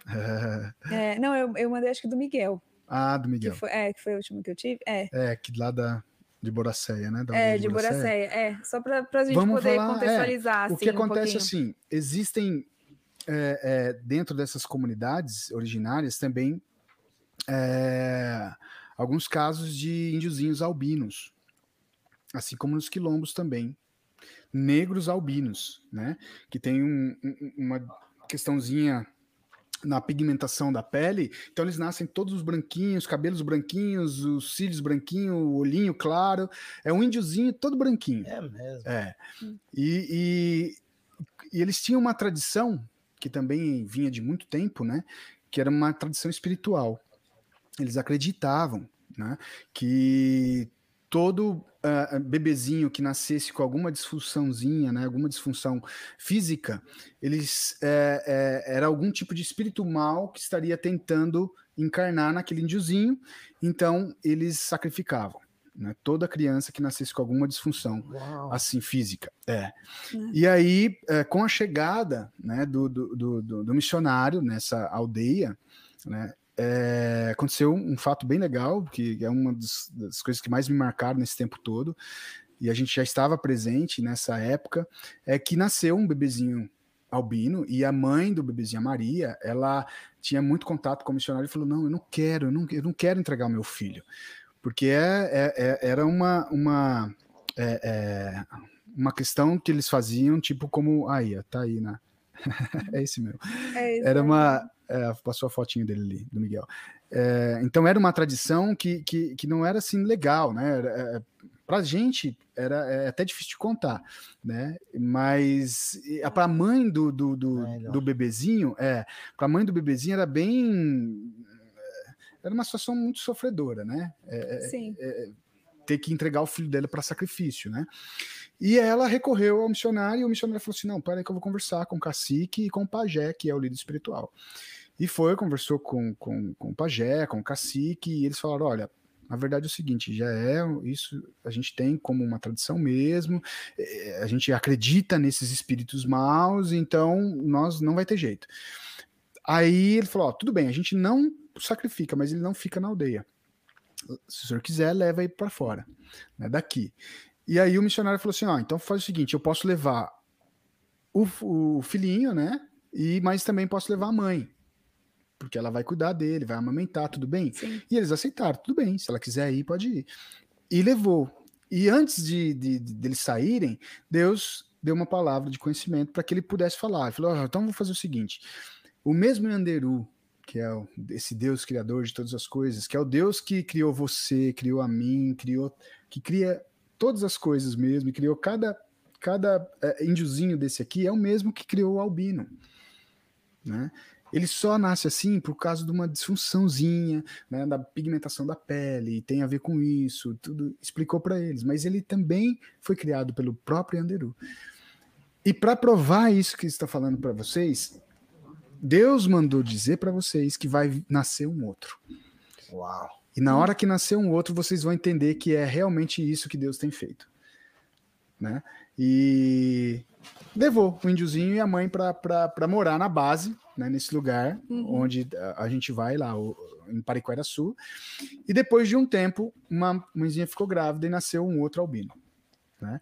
E aí eles chamaram o missionário de volta, chamaram a Maria, o outro índiozinho, e, e eles foram convencidos de que realmente é, é, um índiozinho albino também foi Criação Deus que criou, de Deus, e né? A partir desse momento eles pararam de sacrificar as crianças. Caramba, né? Então, é, então é algo muito poderoso, é. né? Que é, tem a ver com essa manifestação do amor, e, é, e hoje eles brincam com a gente, a gente viu os dois crescendo, né? Os menorzinhos, esse índiozinho esse... que depois vai mostrar, tá mostrando agora? Tá mostrando. Ah, tá legal, ah, aí tá na tela aí, é o Miguel, é um dos índiozinhos de, de uma aldeia guarani, só que lá de Boracéia, no litoral norte de São Paulo.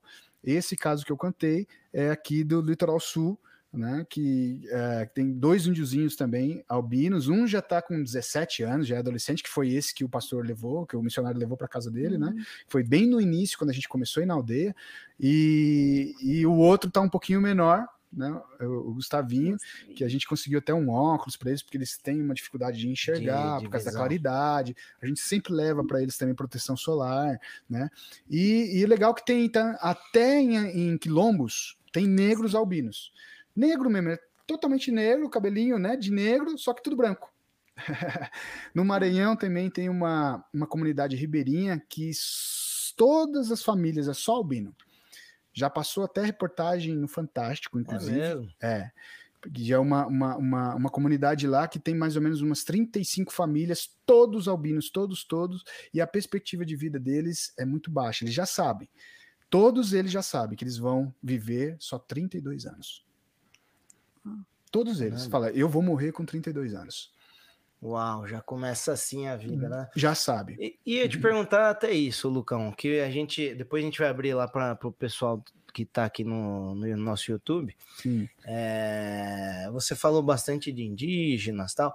Vocês, a intensidade, então, não trabalha só com indígenas, isso? Não. Tem muito é... mais... Isso, mais comunidades, uhum. várias comunidades originárias, né? A gente realmente é, começou depois a, a, a, a ter conexões nos quilombos, né? Missionários que estavam nesse lugar, pessoas fazendo ações, é, por exemplo, no sertão do país, como o sertão de Alagoas, né? Lá no sertão de Alagoas... É, em dois mil e dezesseis, dois mil e quinze, dois mil e dezesseis eu fui visitar a primeira vez lá, estava tendo uma estiagem muito forte, já fazia três anos que não chovia, e quem já foi no sertão mesmo sabe como que é a dificuldade de água, de seca lá, então eles têm caixas d'água que chama cacimbas, né, que na época do inverno, que é a época das chuvas, lá não faz frio, chove no inverno. Aí uhum. uh, eles têm toda uma construção do telhado da casa, de lugares, encanamentos que jogam para dentro dessa cacimba, e aí enche uma cacimba gigantesca lá de quarenta mil litros que eles conseguem depois ficar até o próximo inverno com água abastecido, uhum. né? E, então já não estava acontecendo mais isso, e as prefeituras lá tinham que arrumar carro-pipa para ir em lugares é, que tinha açudes, mas com água suja, saloba, barrenta, né? E a gente foi para lá visitar, e chegando lá a gente falou, cara, aqui que eu fui junto com, com, com, com alguns missionários de algumas denominações, e chegando lá, qual que é a necessidade? Água. Né? Aqui eles não estão precisando agora de um prédio com uma placa na frente escrito igreja, eles estão precisando de água, água. Então vamos reunir os nossos esforços para tentar é, trazer água para eles, como? Artesiano, vamos tentar a possibilidade. Procuramos perto de onde a gente estávamos, que foi São José de Itapera, bem agreste de Alagoas, né? E encontramos uma empresa que furava poço artesiano, que falou assim, aqui embaixo passa um, um, um, um, um canal, que é um, um, um rio subterrâneo, que a gente consegue água. Com cem, noventa metros, com setenta metros já dava, oitenta, noventa, cento e vinte metros já dava água boa, quase nada de sal, quase água mineral mesmo. Falei, então vamos e, e tentar reunir condições para a gente vir aqui. E a gente voltou para São Paulo, né, colocamos esse desafio, conseguimos levantar é, um recurso num congresso de missões e fomos para lá com o recurso. vinte e cinco mil reais abrimos um poço artesiano. Né? E... E quando essa comunidade, que nós chegamos lá, que lá são chamados de sítios, né? São vilarejos que ficam distante do, do, da cidadezinha, e, e começamos a furar, muitos sertanejos passavam, ei, vocês vão tentar achar água aí, vocês não vão achar nunca. Já tentaram ali um poço ali de cima, e não deu certo. E tentaram furar outro lá embaixo, não saiu água. Aí falou, não, mas aqui a gente tem certeza que, que vai dar água. Mas como vocês têm certeza? Ah, porque Jesus falou pra gente. Jesus! É, a é, melhor Jesus resposta, falou pra gente. Né? É. Então vamos ver se vai dar água. E realmente no dia que nós fomos, chegou os caminhões, né? Começou a bater estaca lá pra furar água, foi atração. O sertanejo parou tudo e foram lá. Ah, eu quero ver se o povo é tirado. Uns com fé, outros desconfiados, a maioria, né, desconfiado, e outros duvidando mesmo. Ah, tô aqui para ver, quero ver agora. Eles vão, é, é, como diz o, o, o, o linguajar desse, se lascar. E fomos lá, quatro horas, cinco horas, e não dava. E o, e o rapaz do, do, do, que abre o posto falou assim, olha, a, a gente... começa a ter uma noção se vai ter água ou não, com setenta, oitenta metros. Já, já tinha chegado setenta metros, e ele falou assim, como que a gente sabe que vai dar água aqui? Ó, se tiver água, porque quando tá batendo, sai muita poeira, né? Hum. Porque a terra seca, seca, seca, e encontra muita pedra também. Então, como sai um pó, tipo um pó muito fino, branco, saindo, saindo, saindo. Quando parar o pó, é porque encontrou água, porque a água fez o pó é, é, é, virar barro lá. Sim, e não sai mais não poeira. Sai mais, hum. E nós ficamos debaixo de uns quarenta e cinco graus. Uau. E lá, e suando, e, e, e o dia inteiro, e saíram, e de repente deu, acho que duas, três horas da tarde, o grupo que estava comigo falou, eu tava distante da, da, da cidade, falou, ah, a gente vai comprar comida, cara, não tá aguentando mais de fome, vamos lá, comprar. Eu falei, não, eu vou ficar aqui.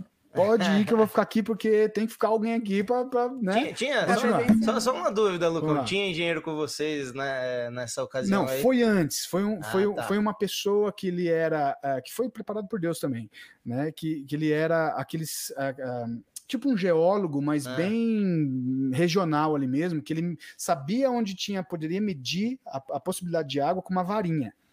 É uma forquilha, assim, de uma vara lá de uma árvore, que ele ia passando nos lugares, né? E quando chegava perto do, do lugar que poderia ter água, a, a varinha, ela buscava a umidade, ela, ela apontava. Ah, bacana. E ele foi lá dias antes e falou, olha, nesse lugar aqui, dentro da terra de um irmãozinho que estava lá, que cedeu pra gente a terra pra, pra furar o poço. E aí eles foram buscar comida. Aí foi, tava Foram, lá. E eu tava sentadinho lá, né? E de repente eu tava olhando e a fumaça, poeira, sumiu. Falei, meu Deus. Aí o coração foi. Aí todo mundo ficou. E aqueles que estavam duvidando. Será? Não é possível. Vamos ver, não sei o que. Aí o cara tava furando o poço, falou, ó, acho que bateu, vamos ver. E começou furando, furando, furando, furando, furando, de repente a água começou a jorrar. Uau, Uau. que lindo, cara. Aí tem até foto tem aí das foto, crianças, é, pessoal. Tem aí a água foto. Começou a escorrer, e naquela água de muito barro, as crianças não estavam nem aí, se começaram a mergulhar na, na enxurrada, aí foi uma festa, aí a gente gritando, e eu saindo correndo, e nesse momento eu nem lembrei de captar imagem nenhuma, eu tava lá para captar imagem, e eu nem lembrei de captar imagem, eu saí correndo, e com as crianças, e pulando, e a água saindo, lindo, cara. E aí, foi algo extraordinário. Cena de, de, você falou, né, em alguma ocasião, de que isso daí é coisa de filme, mas isso daí quando a gente, é. É, no filme a gente vê, mas você viveu isso eu aí, aquele lindo. Lindo, cara, que lindo. E aí foi algo muito especial. Depois foi medir lá a quantidade de água que estava saindo. Os outros missionários chegaram. Ah, é, essa foi uma imagem que me marcou muito, né? Esse daí foi o segundo posto que nós abrimos lá, também em São José de Itapera. Um sertanejo que nunca tinha vivido essa experiência de ter água. Ele era dono da terra que ele cedeu para a gente lá. Ele viu a água esguichando, ele se ajoelhou. E tava cheio de barro, pra ver que não é uma água é, limpa ali, porque ela vem misturada com branca, é um pó ali. Branco por causa da pedra, né, do, do, do, do, do, do que tem lá embaixo, né, e aí, ele, misturada mesmo, ele pegou a água e ele chorando, chorando, começou a agradecer a Deus, né, e depois esse poço, ele, ele foi batizado como o milagre de Jesus. Uau. Ah, fantástico. O nome do poço lindo, foi um lindo. Milagre de Jesus. Lindo, exatamente, lindo. Porque aí até aqueles que duvidaram, aí não teve como eles, eles se entregarem, né? Porque é, teve uma ocasião também que, que a gente estava nessa época aí, a gente chegou lá e, e para ver o lugar onde ia cavar, e a gente muito esperançoso que chovesse, porque estava uma seca terrível, não tinha mais animais, não tinha mais, nem cabra, bode, que resiste muito a essa... esse lugar muito é, é, é, árido, né? Estavam aguentando. Nem palma, que é um cacto que eles usavam para dar de, de alimento para o animal, tinha mais. As crianças estavam definhando. Você chegava, as crianças toda magrinha, assim, desnutrida, porque não tinha água. Você tomava café, era, era a mesma coisa que você tomar um soro caseiro. Era salgado. Salgado. Água saloba. sabe? Eu vou falar, Jesus, a gente não se conforme. Começamos a orar, orar, orar, orar. Vamos orar, vamos pedir a Deus. E num dia que nós chegamos nesse sítio, começou a mudar o tempo. E aí o pessoal, ah, ei, ah lá, tá mudando o tempo, será porque os missionários chegaram? E aí falaram, a gente crê que vai chover, a gente tá orando por isso. E a gente foi lá no sítio, e de repente começou a formar as nuvens, começou a formar as nuvens, e começou a chuviscar. Eu falei, meu Deus, a gente saiu gritando, eu tenho até gravado algumas coisas assim, e eu falei, olha isso aqui, e aí eu comecei a mandar áudios e vídeos para os missionários que estavam lá no sertão. Tá chovendo aqui, a gente tá. E começou a chuviscar, chuviscar, e a gente dando glória a Deus, e levantando a mão pro céu, e de repente as nuvens foram embora, e parou de chover. Aí eu falei, Jesus, por quê? Por que que não chove? E Jesus falou assim, olha, vocês vão entender por quê. E quando a gente abriu esse poço, a gente todo feliz, depois a gente foi, no outro dia, almoçar num restaurante no centro da cidade. Restaurantezinho pequenininho. E quando a gente chegou lá, sentamos na, na mesa, como essa aqui, entrou, aí é cena de filme mesmo, entrou da porta dentro do, do, do, do restaurante, um cara com um chapelão desse tamanho, uma fivela de cowboy, uma bota, uma bota de cor de cobra e com uma garrucha aqui na cintura. Eita. Era o delegado da cidade. Chegou na mesa, todo pancudão assim, falou assim, é vocês que estão cavando o poço aí? Desse jeito, é vocês que cavaram o poço aí? Né, se impondo. Aí a gente olhou, sim, senhor, somos nós mesmo, tudo bem, muito prazer, tudo, né? Com amor, tudo. E ele com aquela prepotência toda, né? É, mas e deu água naquela quiçaça lá? Sim, não deu pouca não, deu muita. Porque a média de vazão num poço lá no sertão era é. quinhentos litros o dia. O dia. Um dia ela enchia uma caixinha por quinhentos litros. Olha só. E quando ele foi medir, o rapaz falou assim, cara, a gente acertou uma veia que não existe aqui. Porque tava dando quatro mil litros por hora. Que é poço daqui de São Paulo. É. Né? Que é poço daqui desse lugar. E ele falou, como assim, como assim? Aí ele falou, deu muita água. Aí ele falou, é, deu água lá, né? Só pode ser milagre para de inciso. É. Né? Já acreditou para alguém, já, olha só. Aí na hora Jesus falou, tá vendo porque eu não permito que chova aqui? Porque eles não vão atribuir a mim. Eles vão atribuir a Padre Cícero.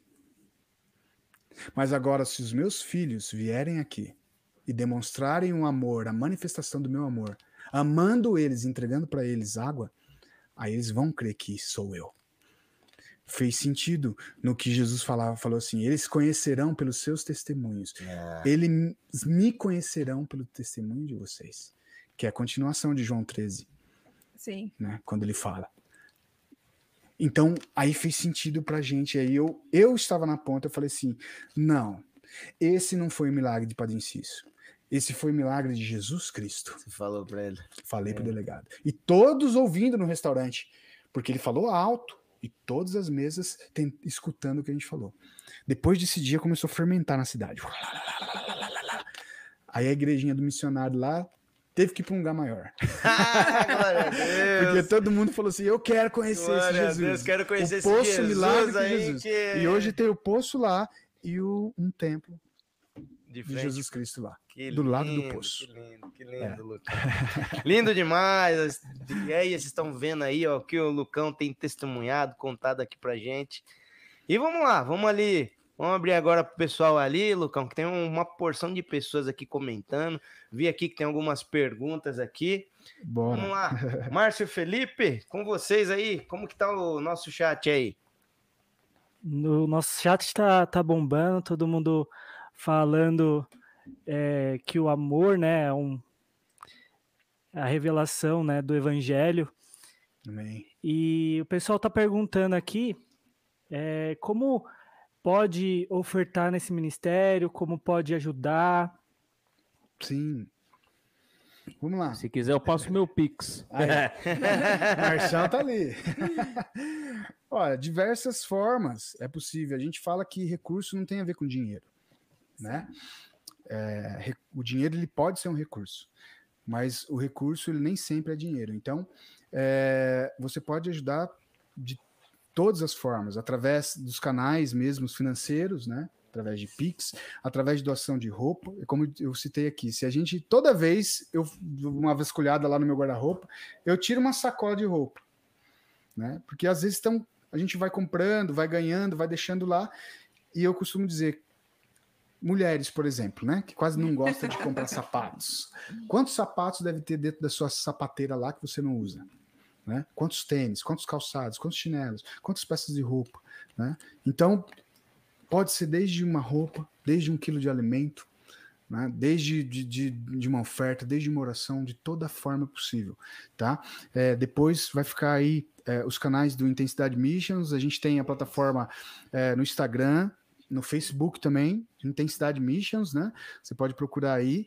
E tem os nossos canais de Pix também. Tem, nós temos um, um canal de WhatsApp é, para informações, para inscrições das ações nas aldeias, nos quilombos, no Maranhão, no, no sertão do país. Tudo isso você pode é, ir presencialmente ou ir ajudando com algum tipo de recurso. Seja ele financeiro, ou seja ele uma doação, ou seja ele uma oração. Né? Simplesmente se você lembrar e falar assim, Jesus, vá com eles, abençoe. Teve várias situações, né, que a gente viveu nesses, nesses lugares que, que a gente aprendeu a ser dependente, cem por cento do Pai, de não ter condição nenhuma de, de, de ir lá e fazer algo e de repente Jesus é, é, fazer com que é, isso brotasse, sabe? Assim, viver exatamente como Jesus e os discípulos viviam. A gente vivenciou muito essas experiências, sabe? De depender do Pai mesmo, né? Para todos os aspectos, em todos os aspectos, tanto financeiro, quanto a situação do tempo, quanto tudo, tudo. A gente costuma dizer que o nosso planejamento é não planejar. Deixa na mão do Pai, né? Deixa, Deixa na, na mão, mão do, do Pai Senhor. E as coisas vão fluindo, né? É isso Dessa aí. Forma. Temos mais perguntas aí, Fê? Lucão? Temos sim, é... na verdade assim, é... é uma pergunta minha, né, ah. que, que assim, é... Agora, hein? É, olha aí, ó. Ele falou do padre Cícero, Cícero, é isso? Isso. Isso. E eu queria saber como que é, vocês pregam amor sem... e falando de Jesus, vocês falam a palavra Jesus, Deus, para eles... Como que vocês fazem essa, Legal. Esse, essa interação? Muito boa a sua pergunta, né? Quando a gente vai para um lugar transcultural, o cuidado que a gente tem é exatamente de não ofender a cultura. E um lugar transcultural não é só no Oriente Médio, não é só na África, é qualquer lugar que seja um pouco diferente da sua cultura. Uhum. Isso pode ser aqui no Nordeste, pode ser no Sertão, pode ser numa aldeia, pode ser num quilombo, né? Então, nós é, é, é, expandimos o evangelho através do amor. Essa é a linguagem, tá? Por um tempo para cá, por décadas para cá, as pessoas, como eu já disse no início, construíram muros, que até o nome de Jesus, você, muitas vezes, eles têm, ouvem como um ataque, né? Por exemplo, vou dar um exemplo bem atual. Agora, se você chega para um homossexual e fala assim, eu vim falar de Jesus, ah, sai para lá, porque ele já se sente acusado, uhum. né? Agora, já teve um dia que eu parei para num lugar onde, uma, uma rua, onde a, alguns travestis estavam fazendo ponto, e nós descemos, e com uma rosa, eu falei, eu só vim te entregar. Ai, que lindo, obrigado, né? E falei, posso te dar um abraço? Ele olhou e falou, não, só um abraço. Sim, pode me dar um abraço. E eu abracei e ele começou a chorar. Uau. Eu falei de Jesus, sem citar o nome de Jesus.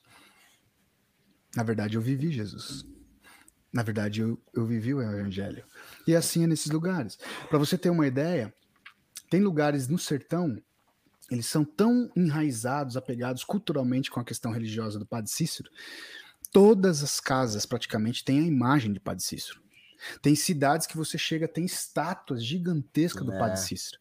E como você vai chegar e falar, não, cara, isso daí vamos quebrar, isso daí é do inferno. Não. A Bíblia diz que a gente não tem que convencer ninguém. O Espírito Santo. A Bíblia diz que é o Espírito que convence. O nosso papel é o que Jesus falou. Um novo mandamento eu vos dou. Ame uns aos outros. É isso. Como eu vos amei. Eles saberão que vocês são discípulos.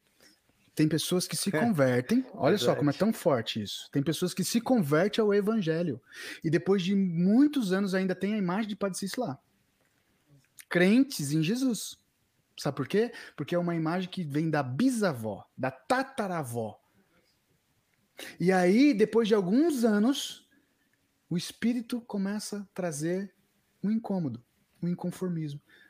Bem, eu posso lembrar do meu tataravó sem precisar ter essa imagem. Porque ele, ele representa muito mais sentimentalmente por aquilo que ele foi e representou para mim do que uma imagem. Então, ela mesma vai e se desfaz da imagem. Não precisa você tentar convencer ninguém. Por isso que nós falamos aqui que o evangelho, por muito tempo, ele criou muros no lugar onde deveriam criar pontes. Porque nós só temos que amar. O papel de convencer não é nosso. Eu não vou chegar para um indígena, para um quilombola, para um muçulmano e falar mal de Alá.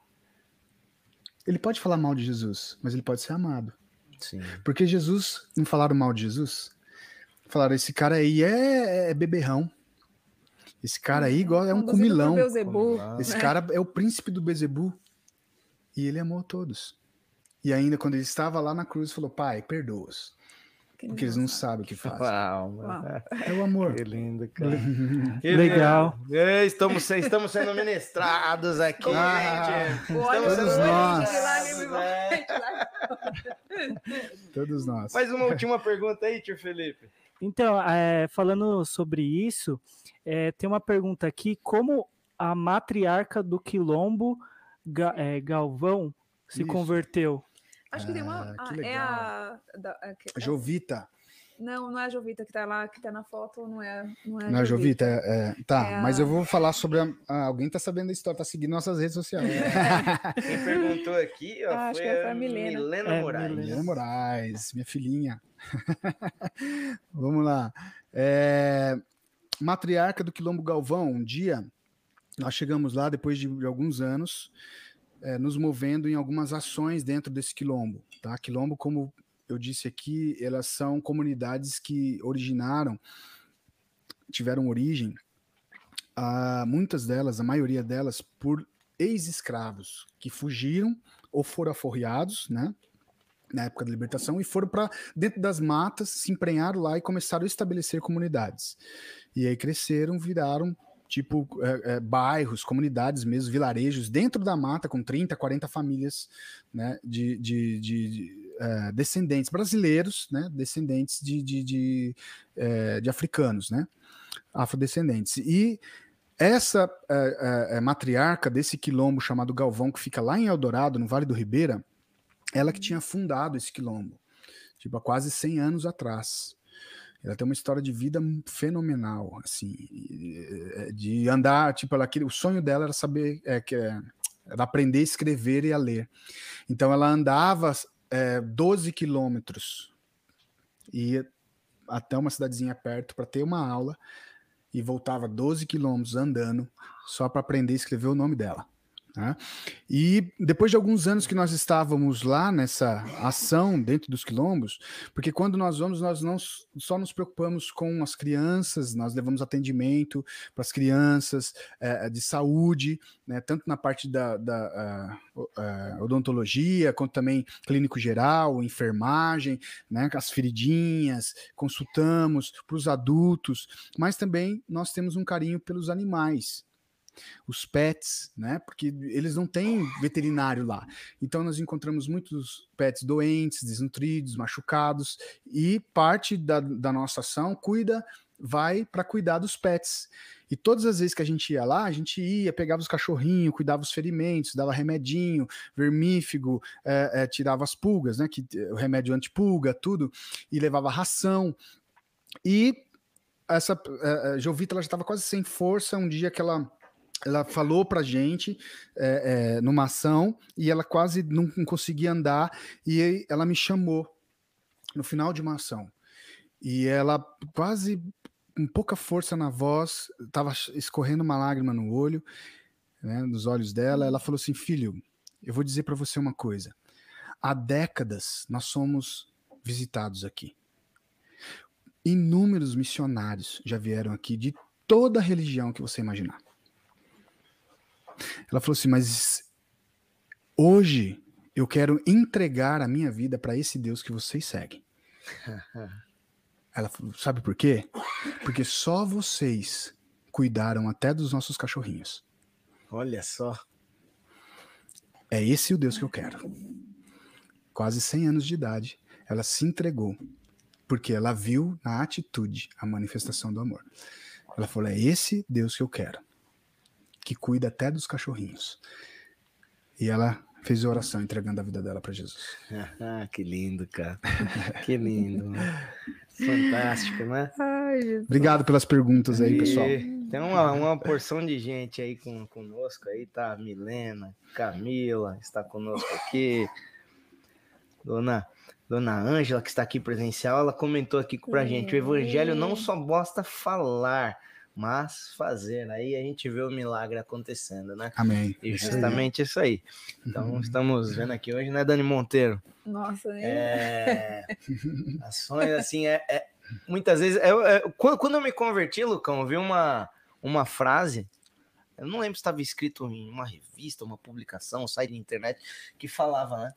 Que a nossa vida é a página da Bíblia que não está escrita, né? Que isso é. Quer dizer, como você tem falado Paulo aqui fala à noite... sobre isso, somos cartas escritas isso, para serem isso. lidas, né? É isso, porque a nossa vida, o nosso proceder, o nosso amar, né?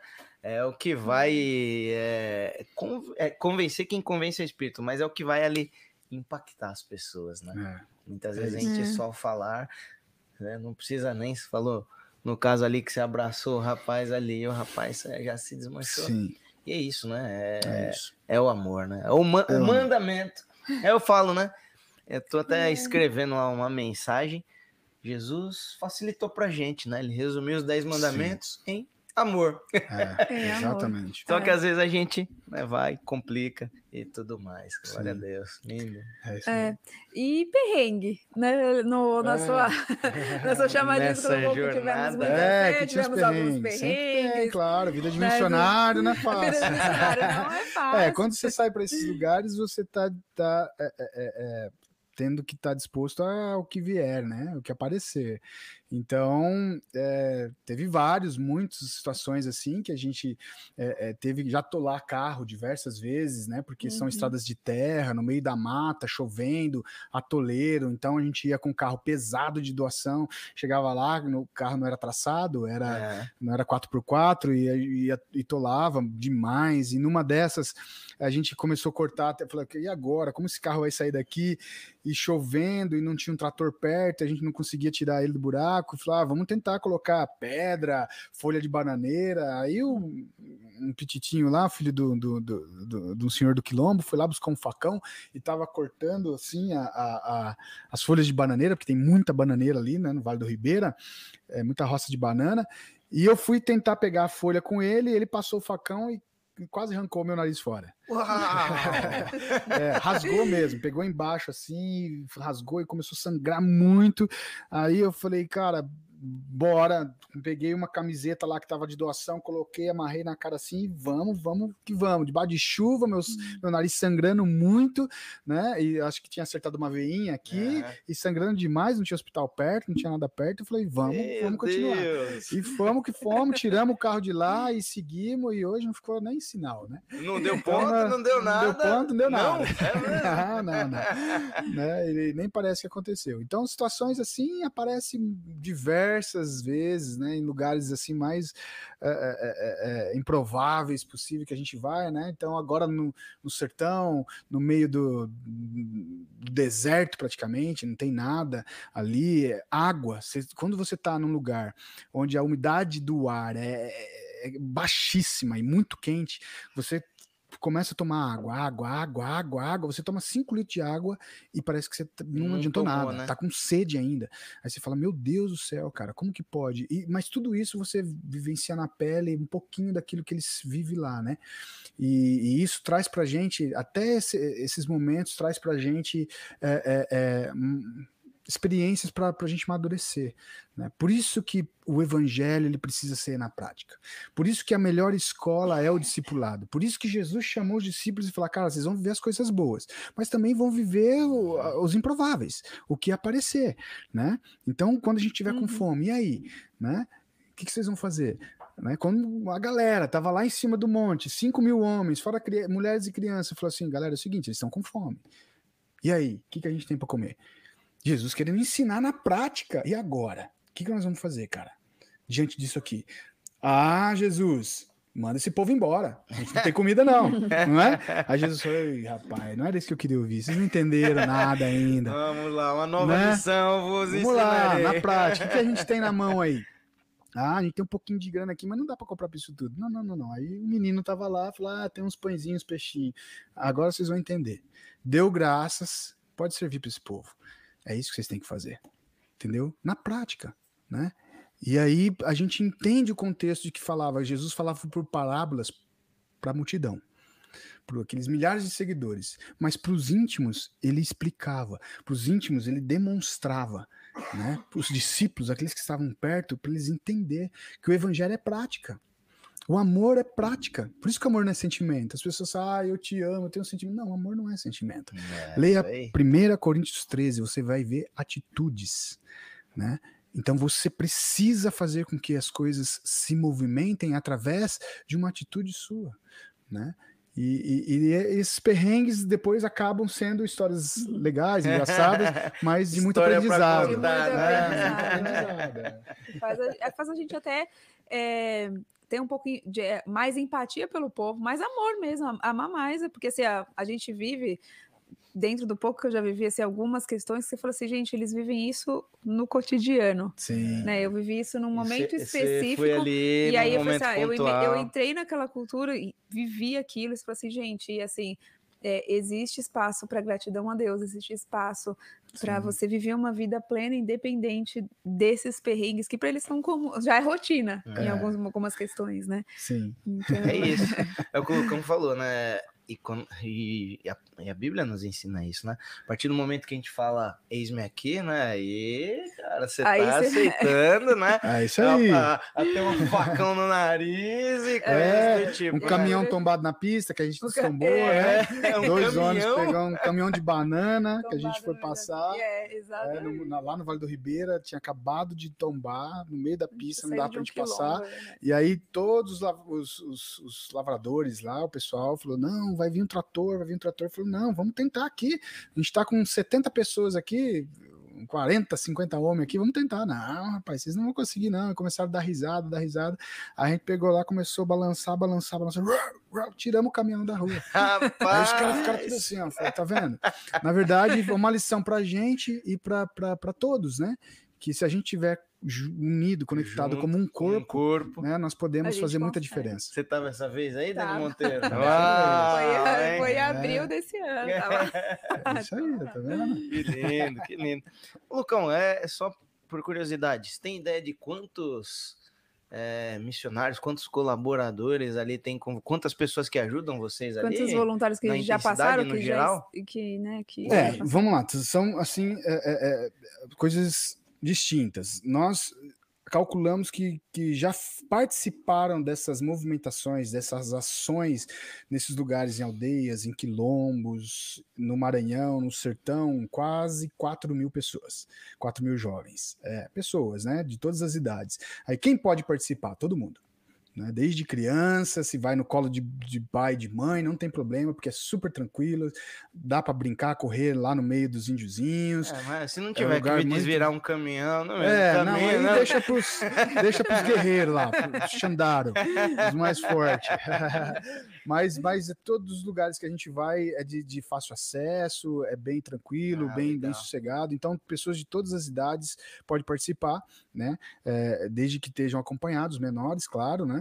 Acima de dezesseis anos e com autorização dos pais também, né? Mas é super tranquilo, pode fazer inscrição e ter essa experiência que é que é fantástico, né? É, como a gente diz que a gente vai para abençoar, mas é mais abençoado. Hoje em dia a gente está tendo É, é, é, muitas experiências de crianças, adolescentes e jovens que sofrem de depressão, de ansiedade, né, dentro de um, de, um, de um mundo muito cheio de informação, das coisas virtuais, né, e não tendo experiências é, é, palpáveis, né, experiências físicas. E quando elas vão para um lugar desse, elas têm esse choque cultural, esse choque de realidade, sabe? E faz com que elas uh, uh, desconectem um pouco desse, desse mundo de, irreal, né? Do, do, do, do lugar virtual e, e, e comece a entender um pouquinho mais do propósito de vida. Então nós temos até profissionais da, da psicologia, da psiquiatria, indicando muitos, muitos jovens e adolescentes para participar, porque tem sido realmente restaurador. É verdade, porque você tira a pessoa de uma... Que nem você deu o exemplo que a gente vive, né? Eu Sim. tenho filho adolescente em casa, a outra tá quase ali na adolescência, o Márcio também tem, uhum. Então... É... é isso, né, cara? Às vezes a gente precisa, né, mostrar a realidade ali, uhum. E você transforma ali o, até a, a, o futuro daquela pessoa. Sim. Né? Porque a pessoa desconecta, tá ali num contexto... A criança, é, isso aí, é, um literalmente. Desconecta, desconecta literalmente. Né? Literalmente. E mostra, desconecta. Assim, que a vida, a vida, assim, a é vida muito, é muito mais além um clique, do que você vê aqui, né? É muito mais que um clique, muito mais que uma curtida, muito um abraço de uma, um abraço genuíno, é muito... muito mais Sim. compensador e cura muito mais do que um... É, é por isso que a gente estava falando de avivamento, né? E fala da manifestação desse amor que, que, que ele vai conseguir atingir todas essas esferas da alma, né? Porque hoje nós vivemos num mundo de comparação. É verdade. Principalmente as informações e, e a projeção da, da, da, da, desse turbilhão de coisa virtual, de imagem, passa pra gente algo, para nossos olhos, né? Os olhos, acho que são as janelas da alma, Sim. né? Coisas que são irreais. Isso, Nem todo isso. mundo é feliz o tempo todo como ele uhum. posta.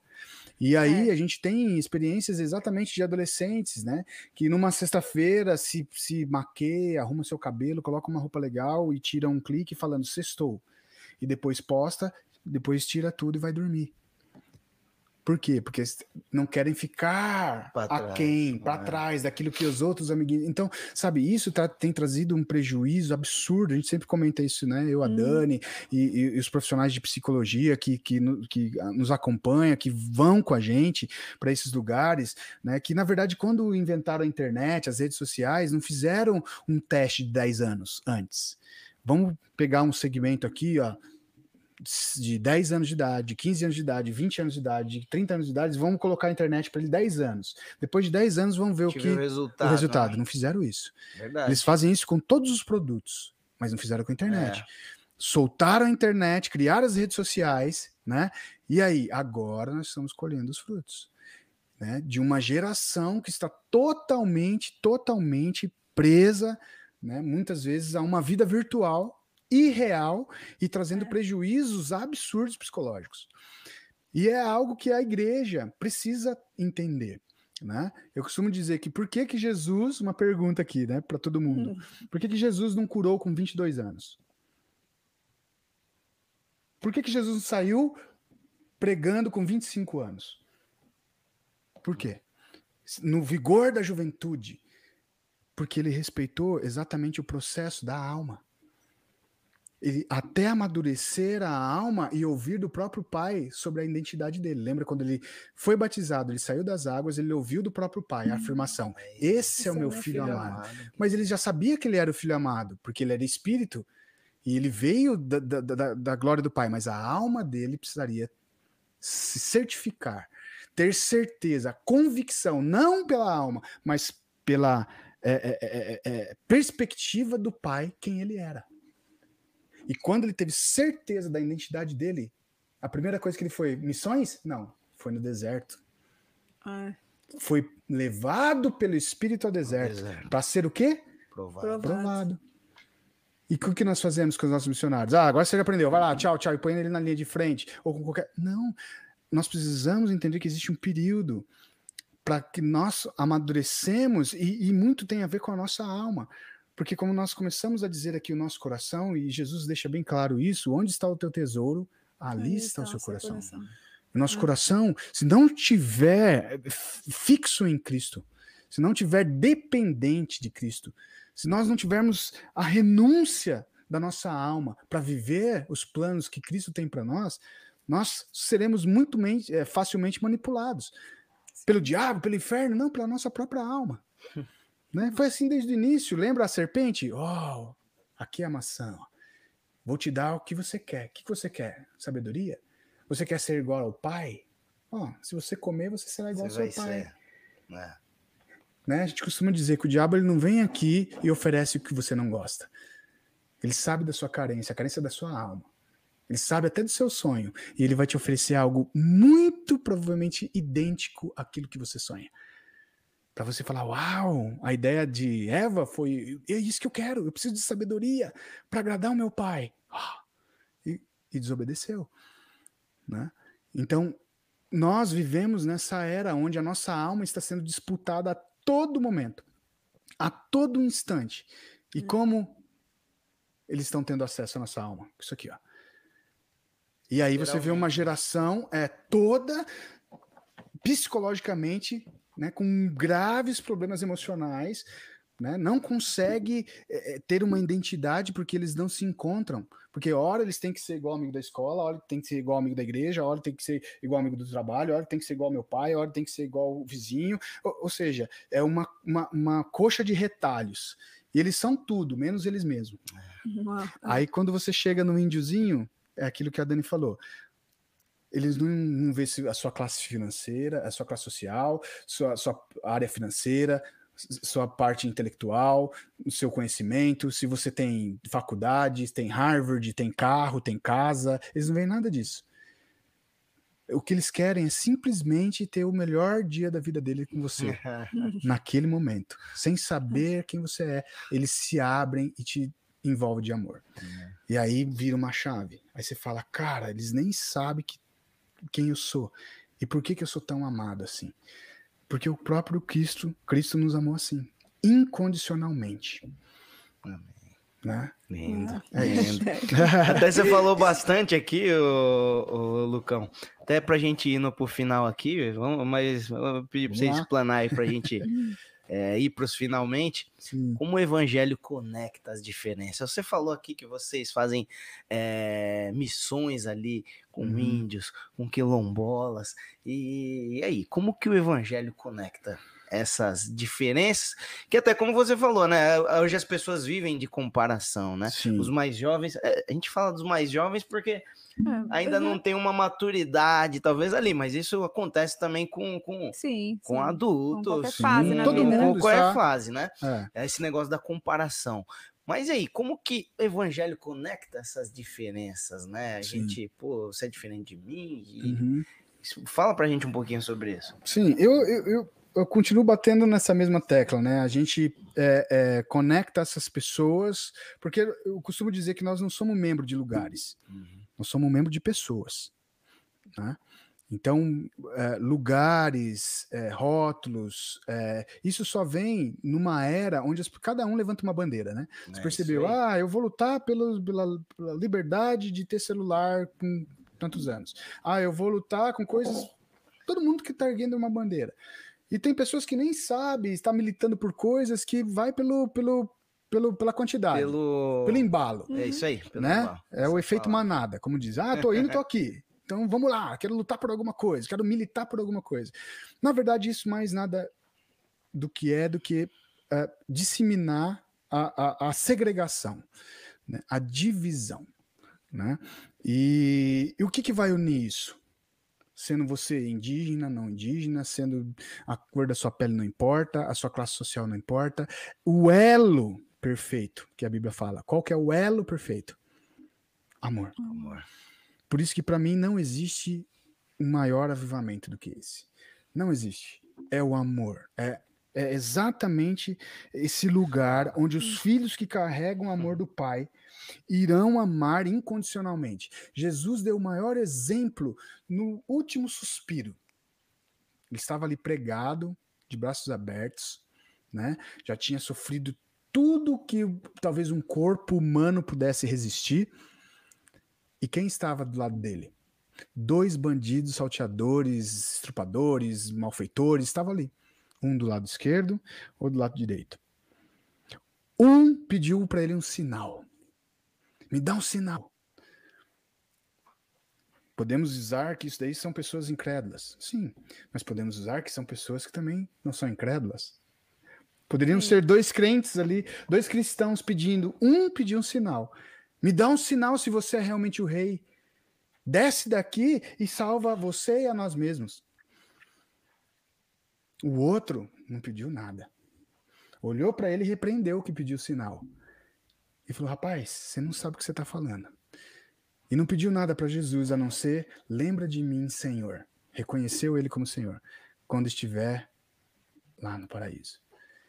Aí Jesus olhou para ele, não fez apelo, ele não falou em línguas, não foi batizado nas águas, não participou de uma ceia, de um culto de domingo, nada, não fez nenhuma oração, só olhou para ele e falou assim, ó, hoje mesmo estarás comigo no paraíso. O primeiro, Jesus deu exemplo, foi o primeiro a habitar o paraíso onde todos nós esperamos um dia estar, um bandido que não tinha frequentado um culto uhum. na igreja, que não tinha descido as águas, que não tinha falado em línguas, que não tinha uhum. ceado na mesa, nada. Só reconheceu que ele era o Senhor. Isso é amor incondicional. Uau, que lindo, que lindo. É isso aí, Lucão. Lindo demais a gente falar disso e, cara, isso é algo que vai ficar, né? Que a gente é, fala é tanto conecta, de avivamento. E isso conecta a gente com qualquer pessoa. É Você, isso. Eu sou tão pessoa. indigno quanto... É quanto e não é só a pessoa, é, é toda a criação. Com toda a criação. Você começa é. a olhar para o mar e começa a contemplar. Você começa a olhar as árvores, a natureza, os animais, tudo. Eu passo muitas vezes por cima de, de, de uma formiga e, e tiro o pé. Porque quando você está inundado por esse amor, você, você está numa atmosfera, você está vivendo algo que o Pai criou e você dá valor em, em uma folha seca que cai de uma árvore. Uhum. Uau, fantástico. É isso aí, Lucão. Bênção demais, hein, Dani? De novo, sendo ministrados. E o Lucão, a Dani separaram algumas fotos aqui. Eu vou pedir para os meninos ah, mostrarem. Sim. E aí Show você comenta brevemente algumas Vamos ali lá. antes da gente Vou comer um amendoim enquanto isso. Vai lá, vai lá. Deixa eu ver algumas fotos aqui. Aí você faz um breve comentário de cada uma delas. Ah, eu... Vamos lá, essa, essa daí é uma galera que estava lá no sertão de, de, de Alagoas, uma equipe aí, é, lá em São José de Itapera, estava praticamente noventa por cento aí da equipe meninas, é algo que tem acontecido muito assim nesses últimos tempos. As mulheres têm se, se despertado mais em todas as ações, noventa, de oitenta e cinco por cento a noventa por cento participação são mulheres.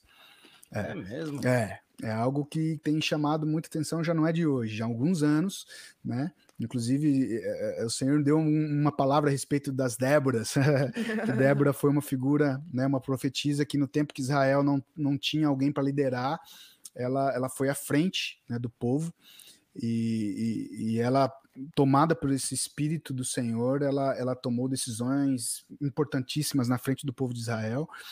E eu acredito muito que o Senhor levantará esse, essa geração de mulheres, né, para alcançar esses lugares, que serão mãe de nações, não só pais, mas mãe de nações. Ah, é isso aí. Então aí lá no, em Alagoas, aqui nas aldeias, aqui no Vale do Ribeira, eu ali, né, abraçando as índios, uh, uns índiozinhos, a Cibele ali e outros índiozinhos lá de cá também. Acho que é Araçá aí, né? É, a aldeia Araçá-Mirim, aqui no Vale do Ribeira. Pode ir passando aí. Aqui, olha lá, com os animaizinhos, né? Sempre tem vários animais. Os indígenas, eles não tinham essa noção, essa cultura de que os animais eram domésticos. Para os, os cachorros, os gatinhos, eles achavam que, que eram animais silvestres, que eles iam caçar e iam comer como os outros, né? Então, a gente encontrou um cenário de eles totalmente, assim, necessitados de, de cuidados, né? E por que não nós não, não estendermos também esse cuidado para eles, né? Claro, o amor é a resposta para tudo. Todos serão alcançados, né? E ali, com os índiozinhos também. Aqui numa aldeia chamada Pindoti, eu com as crianças, ali eu dando uma cambalhota num índiozinho ali. Eles gostam muito de brincar. Ali com uma índia, é, é, eu com uma criança também. Hum, ali... Não, eu Você acho sabe? que essa aldeia é lá no Vale do Ribeira, de cá. É. E é com a Índia ali, é uma mulher de um cacique, de uma aldeia lá no Litoral Norte, em Boracéia. Aqui também, com os voluntários ali, lá em Boracéia. Aqui já é num quilombo lá no Maranhão, em Bacabal, que é bem interior do Maranhão, quase divisa com, com Piauí lá. A gente abraçado ali com, com as crianças lá, brincando, com os quilombolinha. E aqui, uh, uma criança que está recebendo um kit de material escolar numa ilha de pescadores, lá no Maranhão. A gente fez uma campanha e conseguimos é, cem kits escolares, que já havia algum tempo que eles não iam para a escola devido a algumas dificuldades da maré que subia, a distância é, é, deles da escola, e, e eles já estavam desacreditados, assim, não queriam, é, não tinha mais incentivo, na verdade, porque querer eles queriam, né? E aí esse ano foi um despertamento lá, eles querendo ir para a escola, tudo, e a gente aí movimentou nas redes sociais e conseguimos mochila, cadernos, lápis de cor, borracha, caneta, material completo, levamos para eles lá, e vários deles nunca tiveram uma mochila na vida, né? E eles receberam isso como incentivo e estão indo para as escolas até hoje. Uau! É. Aí, movidos por íntima compaixão, essa daí é uma frase que a gente vive muito, né? Que é o que Jesus, ele, ele, num certo momento, a Bíblia fala a respeito disso, que ele era movido por íntima compaixão. Movido por íntima compaixão é exatamente essa é, é, manifestação do amor do Pai, né? Com, os, com aqueles que precisam. Jesus falou, eu não vim para os sãos, uhum. né? Eu vim para os enfermos, eu vim para os necessitados, é. eu vim para esse lugar. Então, essa compaixão que movia Jesus é o que a gente sempre ora e pede para que, que a gente sempre carregue isso, né? Ali também, lá no Maranhão, os dois lugares, na Ilha de Pescadores, a gente fazendo uma reforma de uma casa. As casas lá no Maranhão, nessa ilha, né? Ela tem que ser de palafita. Então tem que ter um metro, no mínimo, para cima do chão, porque quase todos os dias a maré sobe e, e alaga o lugar lá. Então se for casa baixa, é, não funciona, né? Ali estava uma duna com uma criança também, com uma pranchinha ali de, de sandboard. Ah, eu descendo você na duna agora. Ali, Lucão, é. Aí, ó. Na verdade, o recorde dessa duna aí é minha, rapaz. Oh. É. Nem, nem o molecada lá mais nova lá conseguiu bater meu recorde até hoje, ó. Vai ficar mais lá, distante. Fui mais distante. E ali do lado, no, no, num parquinho, lá num quilombo, ali em Eldorado também, né? A Jacira, que é, que é neta da Jovita, né, é uma líder de comunidade do, do Quilombo Galvão, que está do meu lado, ali numa das fotos, e ali eu e mais uma voluntária também, numa comunidade ribeirinha lá no Maranhão. E aí foi a imagem, né, que a gente mostrou do poço, do sertanejo aí, agradecendo a Deus, ajoelhado pela, pela bênção de ter a água pertinho deles. Ah, essa é sua... Essa é a Dani, vai lá, carregando o um bebezinho lá no Maranhão. É a Lorena, né? Assim, nossa, poderia falar você muitas foi coisas. Foi pro Maranhão também? Já, duas né? vezes já. Uhum. Duas vezes no Maranhão. Poderia falar muitas coisas aí do que Jesus fez nessa viagem. Mas fica para uma próxima. E ah, essa aí é da última ação nossa. Coloquei da última um... ação. É. Nós tivemos faz um mês numa aldeia lá no litoral norte de São Paulo, entre Bertioga e São Sebastião. Tem uma aldeia indígena ali muito grande. Na verdade, são cinco núcleos com quatro etnias diferentes, dentro de um lugar só. É uma aldeia lindíssima, mas bem gigante. Ali está o, o pajé da aldeia junto, e geralmente vai uma equipe assim, ó. Nessa ocasião a gente foi com quarenta e cinco pessoas, né, e levamos as doações de roupas, calçados, alimentos, leite, farinha. Eles usam muito farinha de trigo e óleo, porque eles fazem um pão lá chamado tipá, que é a base da alimentação deles na, nas aldeias. E eles assam uhum. esse pão, fritam. Então as crianças, os adultos comem muito esse pão lá. É um pão sem fermento, né? E a gente já provou, é muito gostoso, inclusive. Então, é, tudo isso é, é, abre um leque de possibilidades aí para as pessoas que quiserem participar, né? Indo ou ajudando de alguma forma, né? Orando, ou, ou seja, está aberto para todos. É uma experiência incrível, né? E vale muito a pena mesmo hum. participar, ah, né? Se possível, nossa. Presencialmente, né? Presença só, vai, só sabe quando vai. Quando vai. É, quando vai. É algo que a gente não fala, todo mundo pergunta. Palavras, é, como é? É, como, é, é porque é difícil explicar, porque Uh, cada um absorve de uma maneira, né? Porque o, o, a complexidade do amor do Pai, ela, ela, é, ela é multiforme. Sabedoria não cabe dentro. Então, como que eu vou te falar de algo que aconteceu comigo? Como você pode ser diferente? Sim, com certeza. Né? Porque Jesus sabe exatamente como o tocar que pegar ali, né? Em você. O que tocar então, você ali. Vai absorver é, de uma sim. forma, eu de outra, de outra, mas uma coisa é unânime, todos dizem. Transformador, impactante. É isso. Sem dúvida, fantástico. E aí, tem a gente colocou aí também nas, nas postagens aí do VNCast. Amanhã a gente deve colocar de novo. Tem o Instagram do Intensidade Missions aí, né, legal. Lucão? Tem. Aí quem tiver, olha lá, tá já tá, tá aparecendo aí para vocês. Siga lá. Show, é, eles, eles mostram as ações lá e você Sim. pode se é, conectar com pergunta, eles aí também. Ah, quando é a próxima ação? A gente pode até repostar no VNCast Sim, também, você que podemos, quer saber. podemos. Mas... Sim, em julho, mês de férias agora, é, a gente tem uma ação de dois dias, no final é. de semana, sábado e domingo, em três aldeias lá do, do, do Vale do Ribeira. Vale do Ribeira. Então, não é, é uma coisa exorbitante, Uh, é, é, passagem de ônibus, ida e volta, hospedagem, alimentação e a ida em todas essas aldeias, toda essa movimentação. Então vale a pena. Pais de jovens aí, de adolescentes, invista isso no seu filho. É. Invista, invista, para eles terem essa experiência. Julho agora é férias, né? Então não deixe passar essa oportunidade que, que realmente vai marcar, né, a vida de, de, de, dessa pessoa que vai para participar, é, desse dúvida. jovem. Fantástico. É na prática que aí a gente ganha é. vivência. Às vezes, a gente, é. às vezes Exatamente. a gente quer ter experiência em algo, mas quer ficar só no teórico, não. Vamos é. para lá, né? É isso aí. E aí, para a gente finalizar aqui, Lucão, eu queria que Sim. você deixasse uma palavra para as pessoas que estão nos assistindo Sim. sobre permanecer em amor.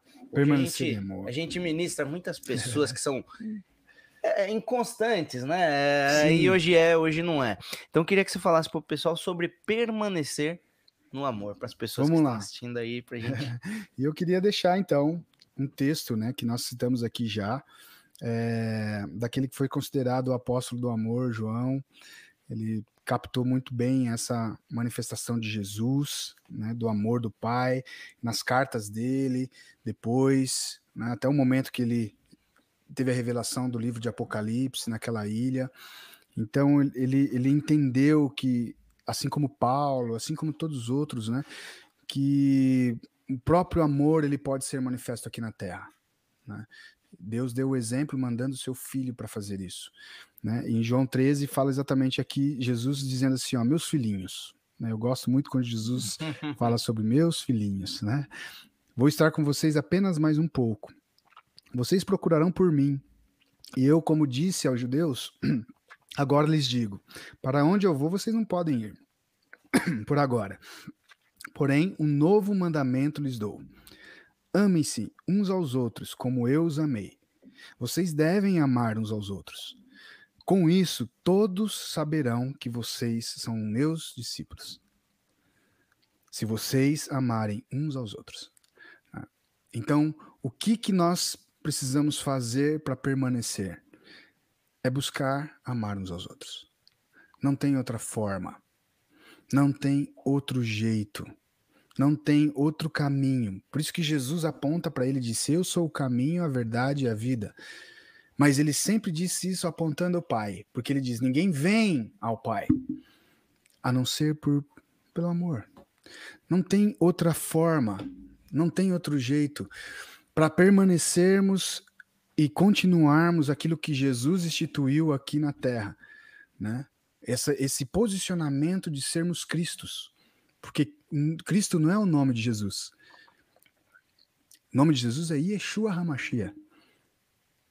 Jesus Cristo veio por uma posição. Cristo é uma, uma patente uhum. que todos nós podemos ser cristãos. Por que a palavra diz cristãos? Pequenos cristos. Pequenos cristos. Uhum. Como viver sendo pequenos cristos no mundo onde há maldade, né? A palavra de Deus diz assim, Jesus mesmo disse, olha, vai chegar um tempo que por se multiplicar tanto a iniquidade, o amor de muitos se esfriaria. Mas ele diz muitos e não todos. Sim. Jesus não precisa de muitos. Jesus só precisou de doze para mudar a história da humanidade. Hum. E esses poucos que amam podem disseminar esse amor por toda a terra, então ele virá. Uau, Uau que lindo! Glória a Deus! Isso é muito lindo, gente. Obrigado, cara, pelo compartilhar Amém. Essa noite aqui, foi fantástico. Eu que agradeço. E Dani Monteiro, é, cada vez mais a gente está vendo que a gente tem que fazer mais de um programa com os nossos convidados, é, né? É, porque ficaram muitas é, coisas pra gente falar. Então, Lucão, ó, pode marcar que em breve a gente te chama de novo oh, para estar aqui claro. Com a gente, viu? Pelo Bom. Compartilhar, fantástico, muita coisa a gente tem aí para compartilhar. E aí, Dani Monteiro, como foi? Não dá nem para falar. Assim, a, a lágrima sobe e desce, sobe. A gente fica aqui escondido, mas é, eu queria expressar, né, diante de vocês que estão assistindo a gente, diante de quem está aqui, a minha alegria, né, de poder trazer você aqui. A gente nem falou, eu, assim, eu até nem chamei ele de pai, mas é, o Lucão, ele é um pai na minha vida, tem, tem expressado o amor de Deus como pai, paternidade, e eu sou muito grata ao Senhor por poder caminhar com você, por poder é, ter vivido tudo isso que a gente viveu e tem vivido é, no Senhor. Então, para mim é uma honra muito grande, eu estou muito feliz mesmo, muito grata por nós termos tido esse tempo aqui de mesa, que faz um tempo que a gente tenta, né, viabilizar, sim, mas sim. Jesus sabe de todas as coisas, então quero honrar você, sua família, Lu, a Beli, que estão aqui também. É, vocês são muito importantes, amo demais a vida de vocês. E nossa, gratidão bem. Ao Senhor hum. por, por tudo que foi compartilhado é. Aqui. Acho que é, é, a gente vai digerindo aos poucos. É. É, a, gente vai, a gente vai dormir pensando em tudo que a gente conversou aqui. É, né, gente? É, é. É. Muito bom. Glória a Deus. Legal. E aí, Márcio e Felipe, como foi? Foi incrível. Tô até com vontade de ir na próxima ação aqui. Oh, é, já pega isso. Ah, já já faz inscrição aqui. Eu acho que esse negócio de tô com vontade não vai. Tem que é, ir pronto. Exato. É. Já faz inscrição, já, faz já inscrição. Paga e pronto. Isso, queimou no seu coração, meu irmão. Não deixa para depois, não. Vai e, e seja obediente a essa voz do Espírito. Amém. E não foi só, a gente foi impactado. O pessoal aqui também no, no chat também foi impactado. A pessoal falando que coisa mais linda, é, a Maria falou perfeito, não tem como não chorar, então hum. tem muita gente falando sobre isso, né, sobre que é lindo esse, esse, esse, esse trabalho, né, essa missão, né, de, de pregar o amor, né, com as atitudes, isso. né, então é isso, Márcio. Olha, vou falar que no, no começo da, do, do podcast eu falei que Era um, é um assunto que eu gosto muito, que eu sou muito suspeito para falar. Apesar de que eu sou, tenho vergonha na cara para dizer que eu não, não faço muita ação de, de, de, de como missionário, ir para campo, como a Dani faz, como o Lucão fez, mas me impacta muito, porque ver o, o trabalho feito dá uma vontadezinha mesmo de ir, largar tudo aqui, embora. E, bom, Deus sabe todas as coisas. Esses dias a gente fez com a com a Angel e, a, e ela também contou é, as experiências dela, são experiências diferentes, mas são experiências que é, é, levam a gente a, a ter um, um, um tempo de reflexão, é, o que, que é, realmente a gente está fazendo para o reino. Ah, eu estou indo na igreja, estou dando meu dízimo, grande coisa, não está fazendo é nada, você está fazendo mais sua obrigação.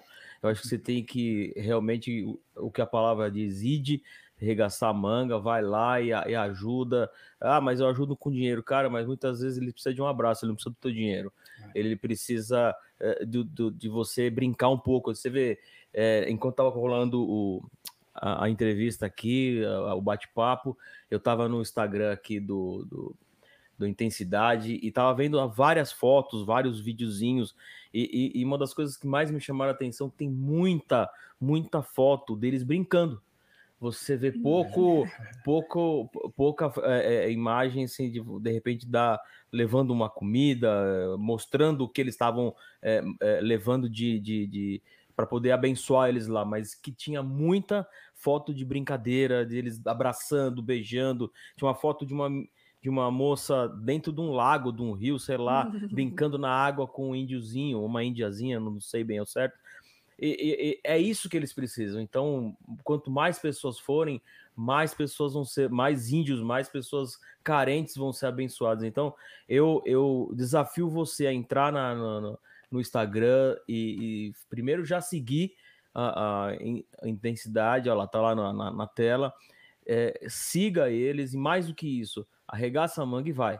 Vai junto, agora em julho vai ter. Eu me comprometo a tentar incentivar o meu pessoal aqui do, dos teens aqui dos da nossa teens, igreja. Eu tava pensando nisso. É, é. Aqui a gente tem mais de setenta adolescentes aqui. Uau. que, que são assim meninos e meninas de Deus, e que tenho Uau. certeza que se a gente conseguir fazer uma excursão com, pelo menos com a metade, é, eu tenho certeza que eles vão sair Pegar daqui. Pegar o Volts, de... né? E levar. É, eles vão voltar impactados sim, assim, sim, com tudo aquilo certeza. que eles vão...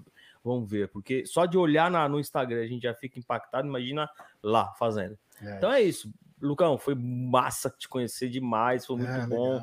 É, e eu só tenho que agradecer, porque mais um VNCast que a gente sai daqui sem muitas palavras.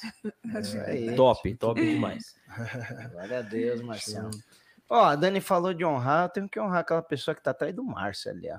Dona Ângela ali, ó, tá, ela, ela pensou que ela não ia aparecer, mas ela apareceu aí na é tela. É a missionária. Dona Ângela e seu Nildo foram meus primeiros líderes de ministério, e eu costumo falar para eles, né? Daqui nessa vida aqui tem muitos tijolinhos que ela e o seu Nildo colocaram.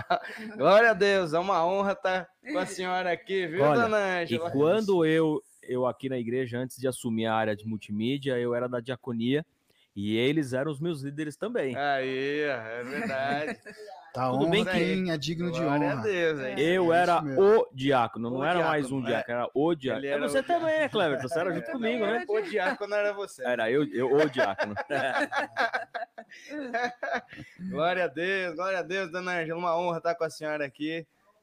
É, privilégio. É. Isso que você já estou impactada com tudo, né? Já sou impactada o tempo todo. A Daniela falando das coisas, quando ela vai, ela chega. Meu Deus, é, é, um, um, bom, é um oceano de coisa que ela vem falando das, das viagens que ela faz, na intensidade, é. né? Aí chega aqui o Lucão, vejo ele falando assim, Glória que honra, que alegria, aí ver vocês falando isso. Né? É, Dona Ângela, é isso aí. Nós só estamos aqui por conta de, de, de o sim de Do pessoas sim como de alguém, a senhora. Verdade, verdade. Né? Então, por verdade. isso que a gente deve honra, por isso que é tudo uma continuidade, é, isso né? por é. isso que a senhora, na verdade, tem um papel fundamental, né? De tudo isso que nós estamos vivendo, a senhora pode ter certeza, a senhora, os meus pais, de todos os pais espirituais. Uma coisa que é fantástica no reino do Pai, que você não precisa ter um pai, tudo aponta para o Pai do céu, é né? É. Mas você pode ter vários pais espirituais, assim como Jesus falou, Deus falou para Abraão, né? Eu te farei pai de nações, né? Então, nós temos, sim, essa responsabilidade de carregar Cristo, sim, mas de honrar essas pessoas é, que vieram antes verdade. de nós, né? E que chegou até nós essa manifestação do amor por conta do sim deles. Então, que o Senhor é, possa colocar essa gratidão, né, nos nossos corações todos os dias e honrar Amém. vocês, os nossos é, pais espirituais. Isso é isso. Glória a Deus. Glória a Deus. Lucão, cara, deixa eu ver se meu braço alcança aqui, ah, Lucão. Foi sensacional, meu irmão. Eu que agradeço. Obrigado. Foi. Foi uma honra estar com você aqui essa noite, foi demais. Eu e a Dani falamos aqui que a nossa missão é mostrar testemunhos e histórias que exaltam o Senhor. Hoje, grandiosamente, nós vimos isso aqui, Lucão. Obrigado pela sua presença. Eu que agradeço, agradeço a vocês pela iniciativa, pelo canal, né, pela comunidade aqui. Né, pelo pastor Willis, né, que é Willy, Willy, Willy, Willy Garcia. Willy Garcia, não conheço pessoalmente, mas deixe a ele aí o meu abraço, né? Espero um dia poder conhecê-lo, né? Toda a comunidade, todos aqueles que participaram também com a gente aí, os que vão assistir, é. né? Vai ficar gravado no canal. Então, isso aqui pode ainda estar tá dez anos, isso né? Mesmo, nossos filhos, netos, mesmo. outras gerações. Sendo edificados por essa conversa. Exatamente. Né? E poder é. produzir algo que, que, que vai se estender até é. a volta de Cristo. É isso Amém. aí. Glória a Deus. Foi fantástico. Então, você... Esse link vai ficar aí, compartilhe para que mais pessoas, como o Lucão falou aqui, sejam alcançadas. Agora esse vídeo vai ficar aqui. A gente não sabe onde ele pode chegar, essa conversa é. que nós tivemos hoje aqui. Falamos de amor, na sua mais, é, é, na sua expressão mais simples, mas grandiosíssima. Então uhum. se inscreva, compartilhe, foi uma honra estar com você aqui essa noite. Siga nosso Instagram, arroba V N underscore cast. Segue lá, porque aí você, seguindo, a gente vai mostrar para mais pessoas o podcast. Exatamente. Isso vai chegar mais longe ainda, tá bom? E no próximo programa, esperamos vocês aqui, certo, Dani Monteiro? Para essa mesa abençoada aqui. Foi uma honra, Deus te abençoe, fica com Deus e até a próxima. Até. Aquele beijo, fica com Deus.